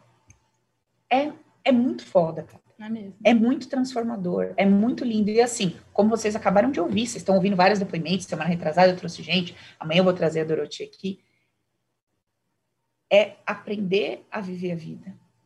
E se você quer aprender a viver a vida, o que isso significa? Que você vai ter a tal da felicidade, não porque ela vai bater na tua porta, porque você vai construir felicidade em qualquer situação que você estiver vivendo. Você vai saber encarar as situações e sair da merda e ficar bem, ficar do seu lado de mão dada e falar, eu vou me fazer feliz com o que eu tenho hoje. E em paralelo, eu vou fazer minhas limpezas, eu vou trazer a minha compreensão, eu vou adquirir essa nova consciência, eu vou fazer meu movimento. E você vai criando uma postura diferente diante da vida. Ah, é muito bom viver assim, cara, sério. É muito bom viver assim. E sabe o que é o tesão? Hoje a Ina me fez uma pergunta, eu fiquei pensando. Ela falou assim, o que que te faz pulsar quando você tá diante da câmera ali falando? O que que faz seu coração vibrar? Um negócio assim, o que que acende o fogo? Ela fala um termo lá.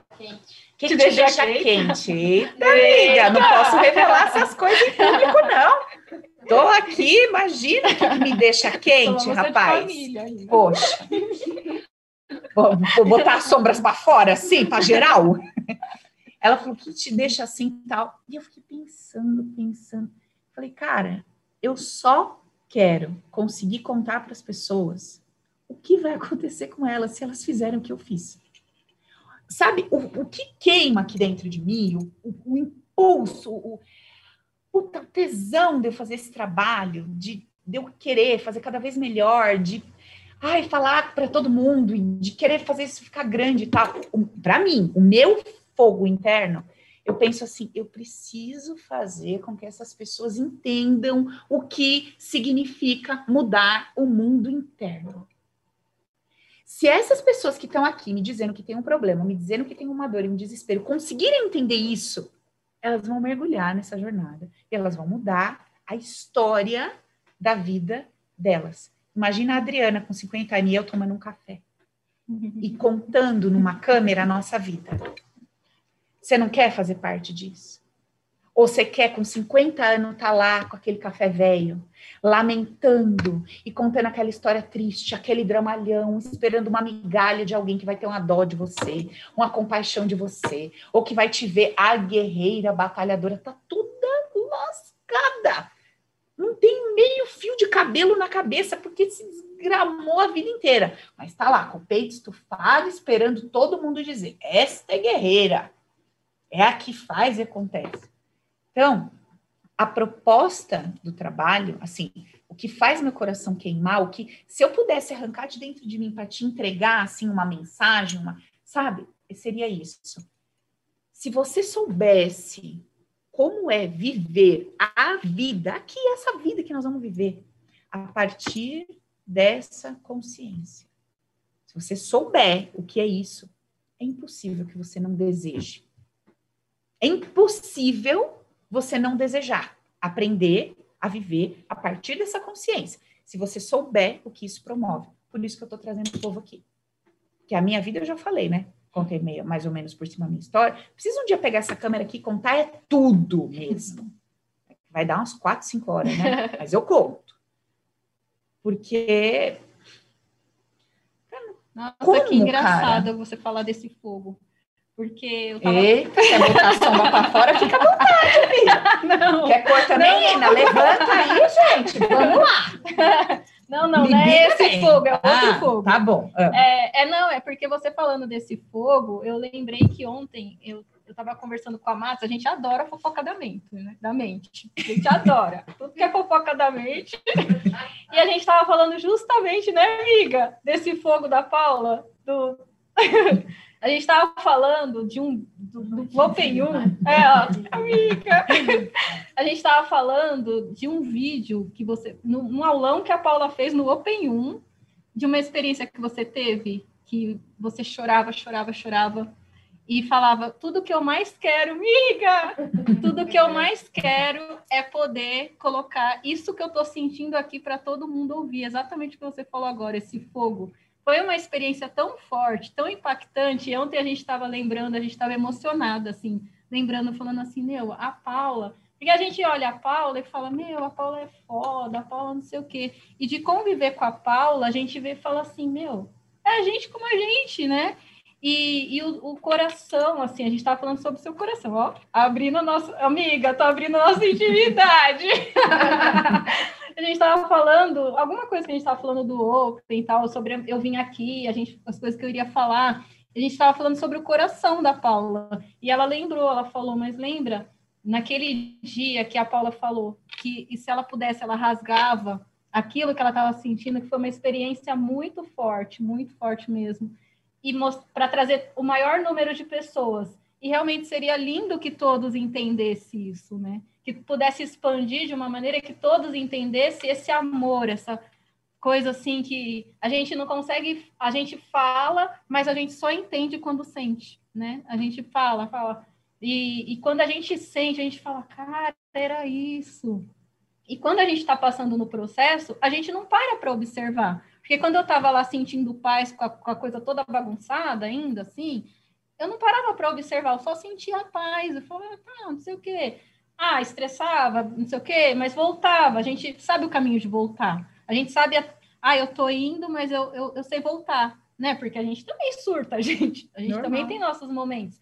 Mas agora a gente não se perde no caminho. A gente sabe voltar a estradinha e continuar por onde a gente parou. Então, a gente estava falando muito sobre isso ontem, agora você falando, eu lembrei da nossa conversa. Foi muito legal, né, amiga? E isso daí, gente, foi até um ponto, assim, que eu tive que tratar muito em mim num determinado momento da minha jornada, porque quando eu estava nessa situação, que vocês chegam para mim, né, me mandam descabelando lá as mensagens no direct e tal, quando era eu lá, escrevendo aquilo para mim mesma, né? Eu tenho um caderno aqui, um caderno não, né? Tem uma pilha, mas eu tenho um caderno, que é aquele maior, que tem, sei lá, quantas, se é 1000 folhas, sei lá. É um troço, assim, gigante. Outro dia eu tava folhando ele, né? Eu comecei até a me emocionar, porque falei, cara, olha como eu comecei. E ali, que loucura. O tipo de questionamento que eu fazia, eu não tinha acesso a um monte de coisa que eu tenho hoje, eu não tinha a menor ideia de um monte de coisa que eu tenho. Mas os tipos de questionamento que eu fazia para mim mesma, assim, umas coisas muito loucas. Eu não vou poder mostrar aquele caderno tão cedo. Depois que eu morrer, eu libero para vocês ficarem achando que eu sou louca. Ok, mas eu comecei a ver aquilo. Eu falei, gente do céu, mas que loucura isso. Né? Da onde veio? Da onde saiu? Como que eu cheguei? E quando eu comecei a atender, a minha luta, a minha dor era porque eu estava sentindo o pulso aqui dentro. Eu estava sentindo a vibração, o amor. Eu estava sentindo um negócio que... Eu saía daqui, eu falava, nossa, não é possível que não estão sentindo. E eu entendi que eu não tinha o poder de pegar o que estava aqui e enfiar dentro do outro. E foi ali que os meus conceitos começaram a nascer. Porque se eu não tinha o poder de pegar aquele amor, aquela coisa que vinha aqui e fazer meus pacientes sentirem, meus clientes sentirem, eu também não tinha o poder de fazer eles sentirem raiva, nem ódio, nem nada, nem frustração. Então, que você vê que foi no meu tratamento que muitos dos conceitos nasceram. Porque foi eu me observando nas minhas dificuldades, nos meus trabalhos internos, no meu choro, na minha angústia, na minha dor, que os conceitos foram nascendo. Olha que coisa linda, né? Naquilo que eu podia dizer veio para me destruir, veio para fazer nascer um método, né? Cada passo que eu vivia, eu estou falando com vocês, está vindo um monte de coisa aqui na minha cabeça, ó, que foi acontecendo, que eu fui vivendo, que eu precisei experimentar. Cara, que foi tão difícil, sabe? Que vocês não têm noção. Claro que vocês têm uma vida aí cheia de BO, né? Vocês têm noção. Mas que eu fiz uma escolha diante de tudo aquilo, sabe? Eu fiz uma escolha consciente, eu falei, não, isso não vem para me destruir, isso vem para me elevar, isso vem para me pôr para cima. Isso vem para, sabe, para fazer crescer. E quando a gente abriu o Open, até estava falando isso com a Ana outro dia, né? A resistência que eu tinha de me tornar indispensável. Eu não conseguia montar um suporte, porque, como assim? Eu vou ter pessoas falando em meu nome? Eu vou ter pessoas fazendo o que eu deveria fazer? E eu fui limpando aquela trolha toda, aquela Meu, e essa mulherada começou a chegar para mim, assim... Veio Matheus, veio Leia, veio Jussi, foi vindo, Indiana, veio Adri, veio a Ana, veio a Ká, veio a Catiana, veio a Karine. Essa mulherada começou uma revolução na vida delas e eu olhava aquilo e falava, gente, meu Deus, que é isso? Que é isso que tá acontecendo? Cara, eu ia ver na história delas, eu vou chorar agora. Ah, para de ser mole, senão eu vou chorar junto. Cara, porque... Porra, que foda isso, né? Oh, gente. Uma coisa é você saber o problema de alguém de uma forma superficial, sabe? Tipo, me sinto sozinho. Outra coisa é essa pessoa se rasgar na sua frente, sabe? Acho que você não sabe. Porque é difícil alguém se rasgar na sua frente. E quando eu comecei a atender, que eu comecei a abandonar todo o julgamento e tudo, as pessoas se rasgavam na minha frente. Com coisas que eu falava, meu Deus, de fato confia em mim. Paula, eu nunca falei isso pra ninguém. Eu faço terapia há 20 anos e eu nunca tive coragem. Paula, coisas que, cara... É muito foda isso, sabe? Quando eu falo pra vocês que tudo é amor, eu não tô falando da boca pra fora. Quando eu falo que tudo coopera pro bem, eu não tô falando da boca pra fora. Quando eu falo que dá pra gente ver através da consciência que compreende o funcionamento humano e o que a gente está fazendo aqui, e entender que tudo vem de uma única fonte e não tem como ser bem e mal, é muito foda. Então, assim, sei lá, né? A gente fala tantas coisas aqui, explica tantas coisas, a gente veio de um batidão aí de subconsciente e de onde mexe, dos nãos e tal, e eu vou morrer falando tudo isso, claro, né? Cada hora de um jeito, que ainda me enlouquece. Cada hora ela me inventa uma, eu vou falando aqui. Cada hora de um jeito novo. Ela me ajuda a me aprimorar.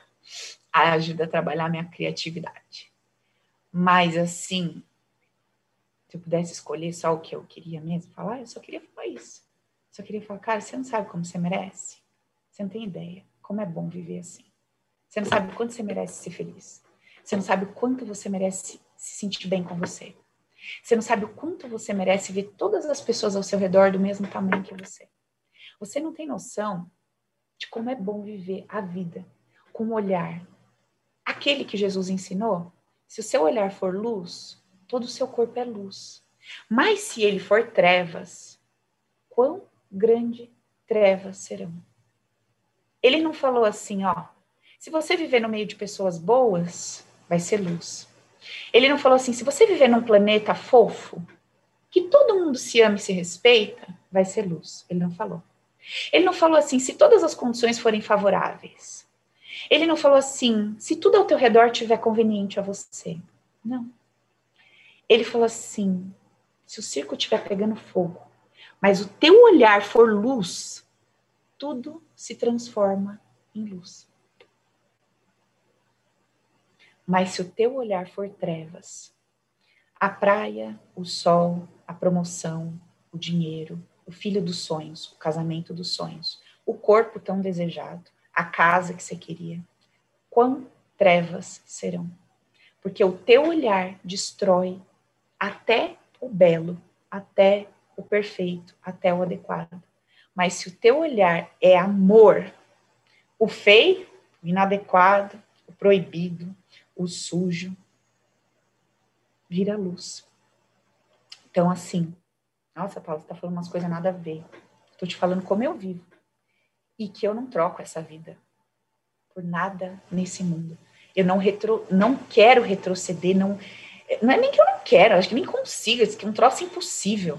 Não tem como retroceder essa consciência que se fez, sabe?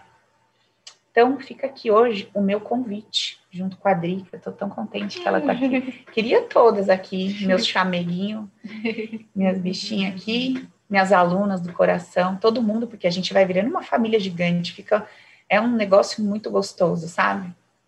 Dá vontade de abraçar todo mundo. Sabe que esse negócio que você falou de se rasgar, eu até tava pensando em casa sobre isso, porque no Telegram... A gente se conhece de um jeito, né? A gente se conhece de um jeito que ninguém me conhece. Eu já falei coisas no Telegram durante esse processo e as pessoas, cada um que vai se abrindo e vai falando, falam coisas assim que são íntimas, mas assim, tipo, íntimo, é um íntimo. Exatamente. Tem esse ambiente de acolhimento que as pessoas falam coisas que você fala assim, cara, que pessoa corajosa, né? De abrir isso assim... E aí, quando eu crio um vínculo de amizade dentro dessa esfera do Telegram, do Open, são amigos que eu falo assim, meu, essa pessoa me conhece. Conhece meu padrão. A Márcia, a gente brinca, conhece seu padrão, neguinha. Se conhecesse o meu padrão, não agiria dessa maneira. Então, a gente... é uma intimidade que é surreal, assim, né? A pessoa que a gente convive mais ainda na vida, que a gente fala, nossa, meu melhor amigo, não tem essa intimidade, né, da gente abrir, porque a gente cria mesmo essa esfera, como a Ina falou aqui, que não tem julgamento, é um respeito, é um amor, que o que a pessoa abre ali, que ela fala, ela rasga o coração dela, e é só amor, né, assim, que dá e que recebe, que não tem preço. É isso, gente. Então, fica aqui o meu convite. Vamos se recompor, beber uma água. Essa aula de hoje, eu vou te falar, viu? Eu venho aqui com fogo na consciência, estou com fogo no coração. Ó, fica aqui o meu convite. Se você tá aí, eu vou te dar a mesma dica que eu dei ontem para minha amiga que estava falando ali comigo. Eu falei para ela assim, ai, pá, não sei se eu entro, se eu não entro, sabe? Se é meu momento, se não é. E eu disse para ela assim, termina esse vídeo, senta, quieta, sozinha. Respira. Vai lá no teu coração. E vê se tem algum medo. Medo de mudar. Medo de transformar.